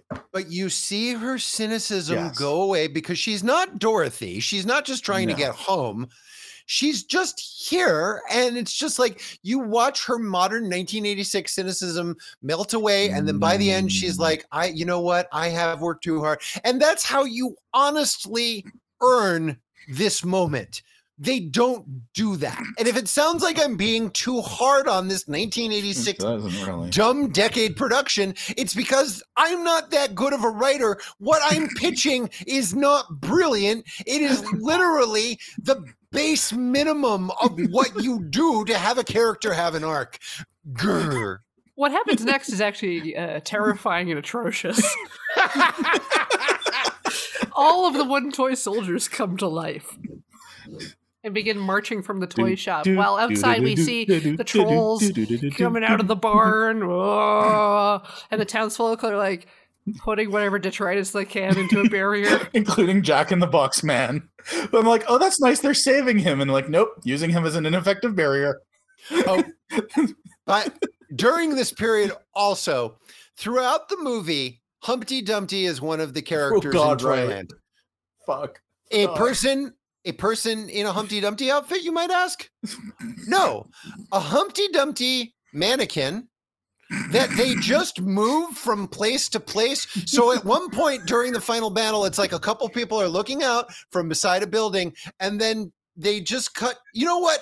Humpty Dumpty has the same facial expression as Otto, the autopilot from Airplane. So imagine that Yeah. frozen, grinning Death Rictus. And it, they just prop up Humpty Dumpty in different places to give the idea that he is alive. But he is not. So we just Nope. look at his cold, dead eyes as he's peeking out from behind, being like, Oh, it looks like the monsters are coming. I wouldn't know. I'm just a thing. Yeah, and that line with the jersey is there, and it's very Oh, yeah. confusing.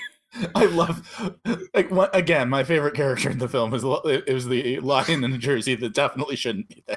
And during one point, uh, I, this is this is what you get for watching a movie twice. Uh, you get terror. I'm sorry. The uh, the toy soldiers are walking by the screen, like a three quarter shot of them from the waist up, and one of them, their uh, the headpiece and their mask don't quite match. So you see their very human skin, their very human no. neck poking out through behind the costume. And again, we now only can believe that the toy master not only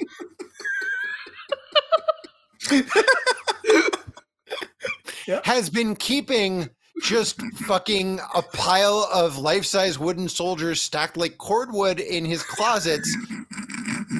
They're people. These are humans. yeah. These are humans who are being forced to wear. And uh, again, if you're going to do that, then you know, fucking uh, three years later, we or four years later, we get the Little Mermaid.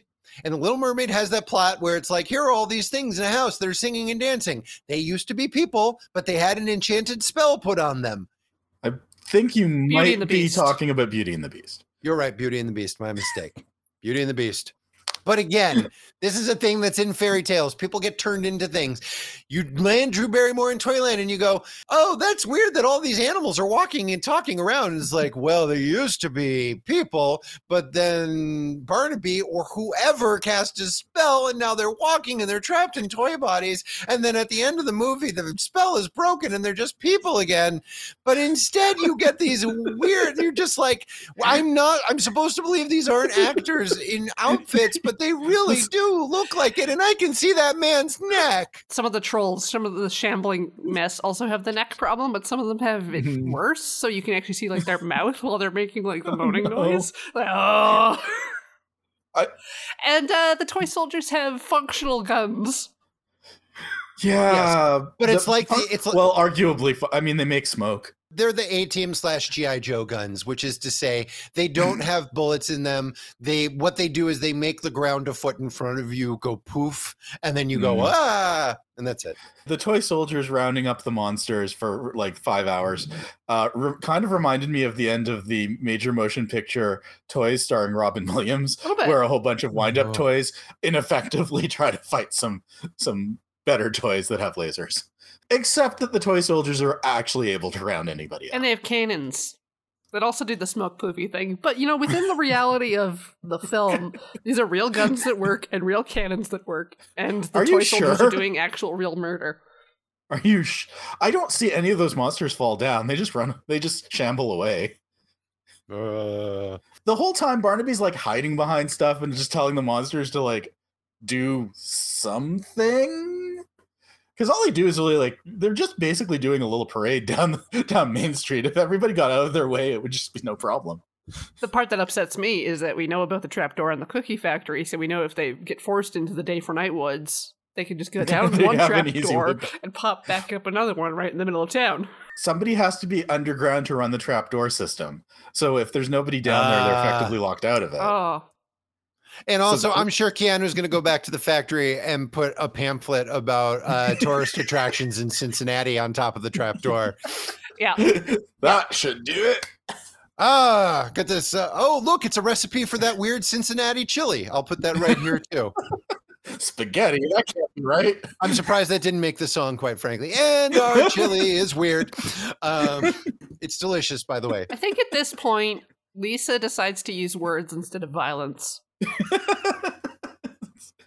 and then Barnaby decides to murder her. He's having none of it. And he just like grabs her by her throat. Yeah, He's like, you know what? I haven't tried murder yet. Maybe that's on the menu.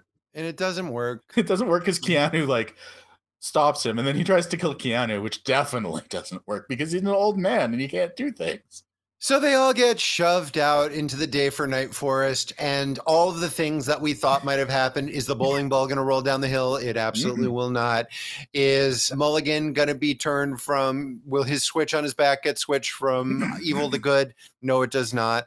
Does anything happen? No, it does not. He, And he they just- might get murdered by monsters in the forest because now they know that because Drew Barrymore told them that he's the one who made them evil, and now they don't like him, so they might rend him limb from limb. But who cares? There's one more thing, but like basically, the bad guys are banished. The wedding happens. Somebody's getting married today. We all wish you the happiest wedding every other holiday. This isn't really a Christmas movie. Except Santa's here.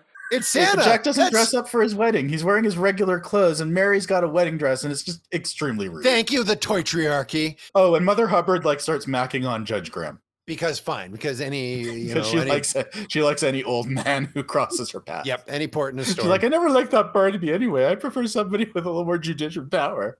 No. she's gonna look. All she's looking to do is fetch a bone, uh, and she just needs that D. It's not her fault. She's got a vitamin D deficiency. the B the B needs the D. That's right. Well, this has been terrible.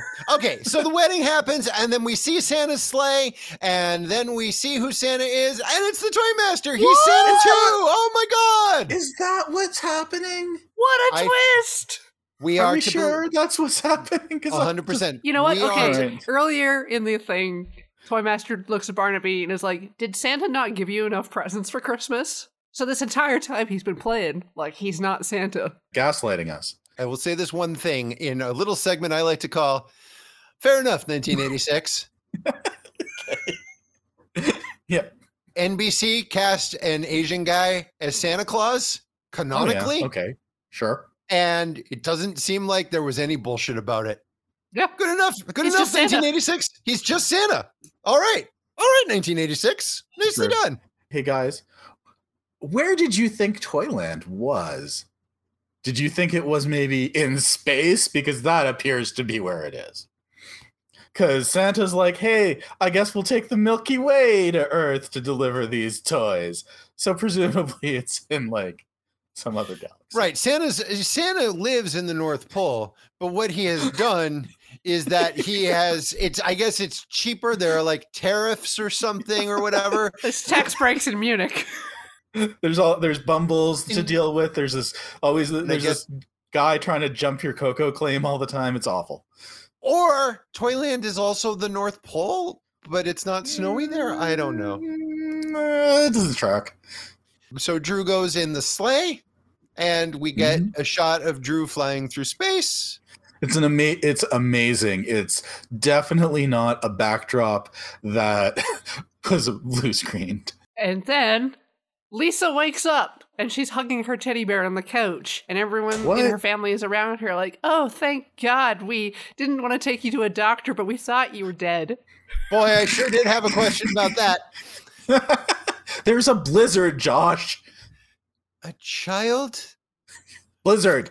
was thrown from a moving car and was on a sled, a thing designed to go down a snowy hill as quickly as possible, and crashed the back of her head where you keep a lot of parts of your brain.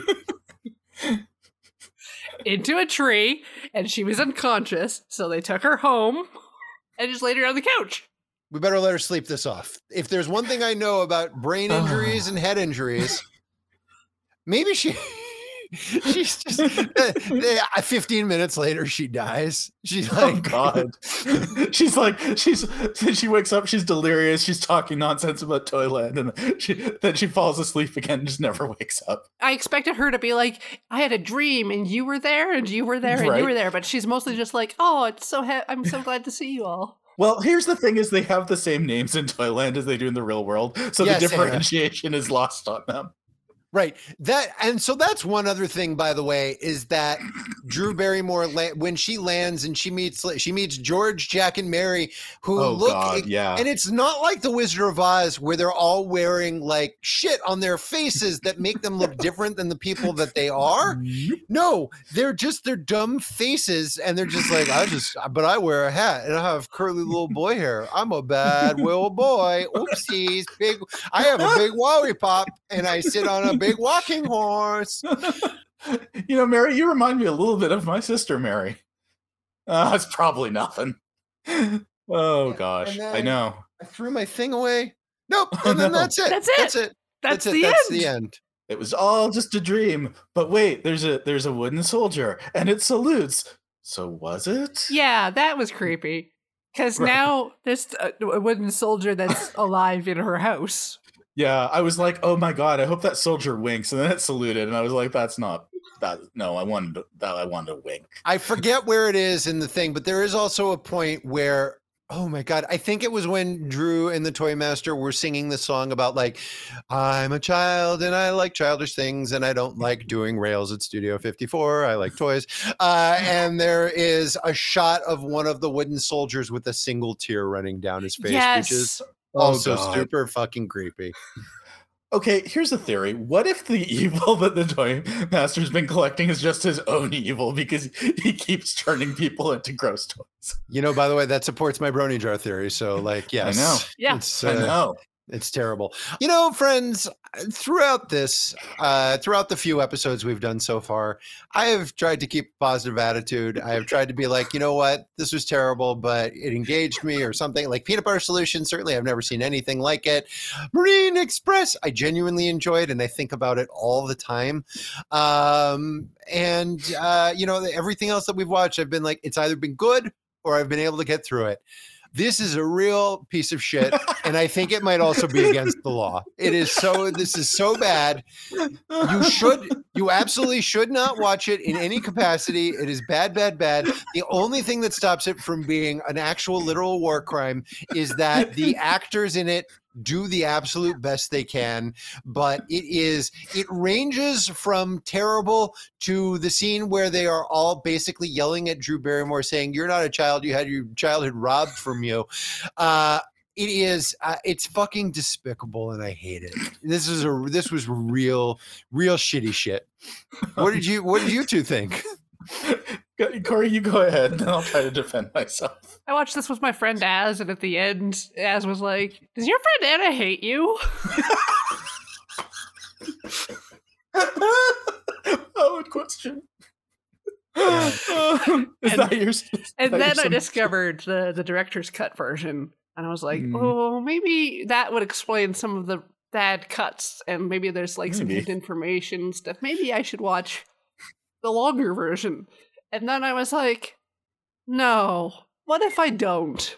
Yeah. What if I just move on with my life and go down a giant Wikipedia hole about this songwriter? Mm. who's amazing. There's a lot of it is just, and I think that's the thing that makes me maddest is that I know I didn't look up the cinematographer because uh, I knew I would just be mad and find his grave, dig it up, and kick him in the nuts. Uh, but uh, or His whatever's left. nuts? His skeleton, uh, skeleton nuts. Yeah, It's like how the, Um, the, the dollar store skeletons have like boobs and stuff or ears. yeah. Oh, sure, sure, sure. No, it's terrible. And it is exactly the kind of childhood entertainment that makes kids not like movies and TV and wonder and joy and Yeah. Christmas. It's against everything I stand for. I hate it. I'm sorry. Anna, what'd you think? So obviously I chose this. I remembered I I mean I watched it when I was a kid. I I don't know if I watched it multiple times or not. I legit can't remember. My memory of, of the whole thing was real spotty. Um I definitely watched the full length version because I watched it when it came on. I might have taped it and watched it again. In retrospect, I think I may have watched it because I thought Mary was cute. Because, you know, I was 10 and Mary's pretty cute. I think also because Drew Barrymore was like basically the same age as me and I liked Drew Barrymore. The original premise of of what we're going to do for this podcast was specifically sharing childhood things that other others hadn't seen and i saw this pop up on a torrent and i'm like okay this is good. This is a partially remembered thing from my childhood. I don't remember it being especially good but it'll probably be something. And it's not anything. It's bad at best it's bland um but it Yes. is indicative of the kind of shit that i had to watch when i was a kid Oh yeah. And I'm sorry you had to grow up so fast. Yeah, I know, right? Like, you know, we we we give current children's entertainment a lot of shit for being full of like unnecessarily like like covers of pop songs and stuff like that. But honestly, like I still think that's probably more fun for a kid to watch something that's like unnecessarily hyperactive than something that's just a dull trudge through Munich land. Well, the thing is, is that because you know this is like 1986, and ca- there's cable TV at this point, but it's still it's not like the vast kind of 10,000 channel wasteland and blah blah blah. So, and this is a this is a Dave Melito theory. He's one of my dearest friends in the world. Uh, he and I grew up watching Jack and the Beanstalk, uh, which, by the way, you're never allowed to make fun of again because this was way worse. I know. I this you know what? Yeah, you know, yeah, I lowered, you know what? I lowered the bar about as far as it can go.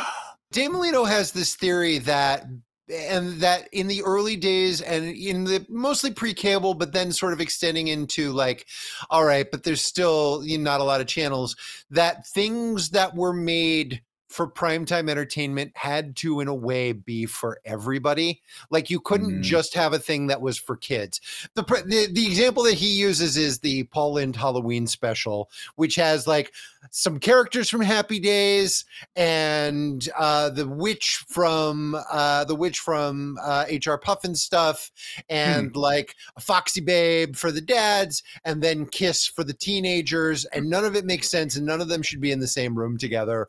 But it's like there's only one TV and there's only Right. one channel at a time, and so as a result, a lot of stuff has this like sort of this corrugated homogenized blandness because it's just like literally we have to make sure that this has something for every member of the family who's watching this unless they like being entertained that makes a lot of sense because you got Drew Barrymore to like hook in the kids who like DT.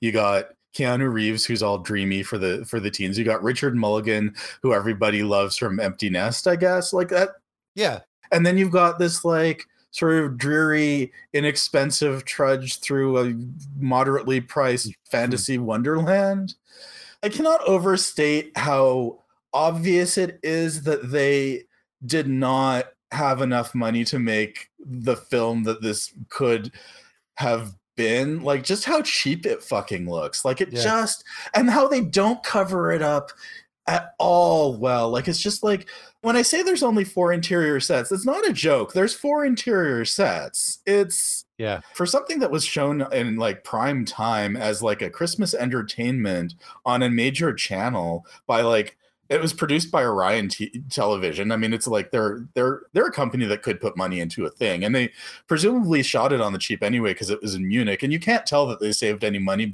But God only knows what it will look like otherwise. Like I don't know. Ugh.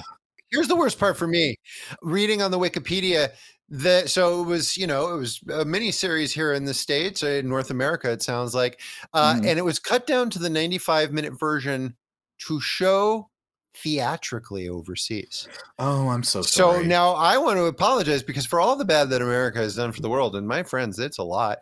The idea that somebody paid fucking, you know, a couple pounds or guilders or whatever to go see this movie, paid money to sit in a theater, buy their popcorn, and watch this on a big screen. I horror, horrible. I find like the origin story of this movie kind of deeply Mm. fascinating because of its creation being in response to the popularity of The Wizard of Oz, but it being a kind of an original work, and then it spawning basically all fairy tale cross real life media. Right. Mhm. We get like the the Once Upon a Times from this, and uh, I'm pretty sure they ripped a bunch of this for some of the Santa Claus movies. with- Yeah. with, Tim Allen, like the the, Mhm. the real life Oh, soldiers sure. coming to life, because like Oh yeah. in like the original version, I'm pretty sure the Toy Master wants to militarize crap and he gets killed by the soldiers. And there's another version where like Barnaby is a detective and tries Mm. to trick people and take over. And there's so many other characters. Uh, the main characters for most of the versions are like two orphans. Yeah. Oh yeah, right. I thought going into this that it was a two-hander between Keanu Reeves and Drew Barrymore because I didn't know what the ages of anybody was. But uh, the Right. one thing I remember is like, oh, this is like two kids who land in Toyland, and it's all like, now I don't wait, Corey. So in your research, do you know what the original? Does anybody know what the fucking original plot of Babes in Toyland is? I couldn't be bothered to read it. I read a, most of a synopsis, but I also read like five different versions because there was like the 1903 version and there was a revival for stage in the 70s, which was different, but also the there was the Laurel and Hardy thing, which involves a toy factory, and there's the 60s Disney one that involves uh, Shrink Ray, like I said, but a lot of them Mm, perfect. involve the the children being sold to uh, Romani people. And Oh good. Oh, great! That's aged well. uh, in one of the versions, or maybe the original version, the problem is that children are too much into children's things and they need to grow up. Oh. Oh, what a great holiday lesson. Yeah. it's it sounds like no matter what, Babes in Toyland sucks ass. It might. It seems possible. There's an animated version from like 2010, apparently.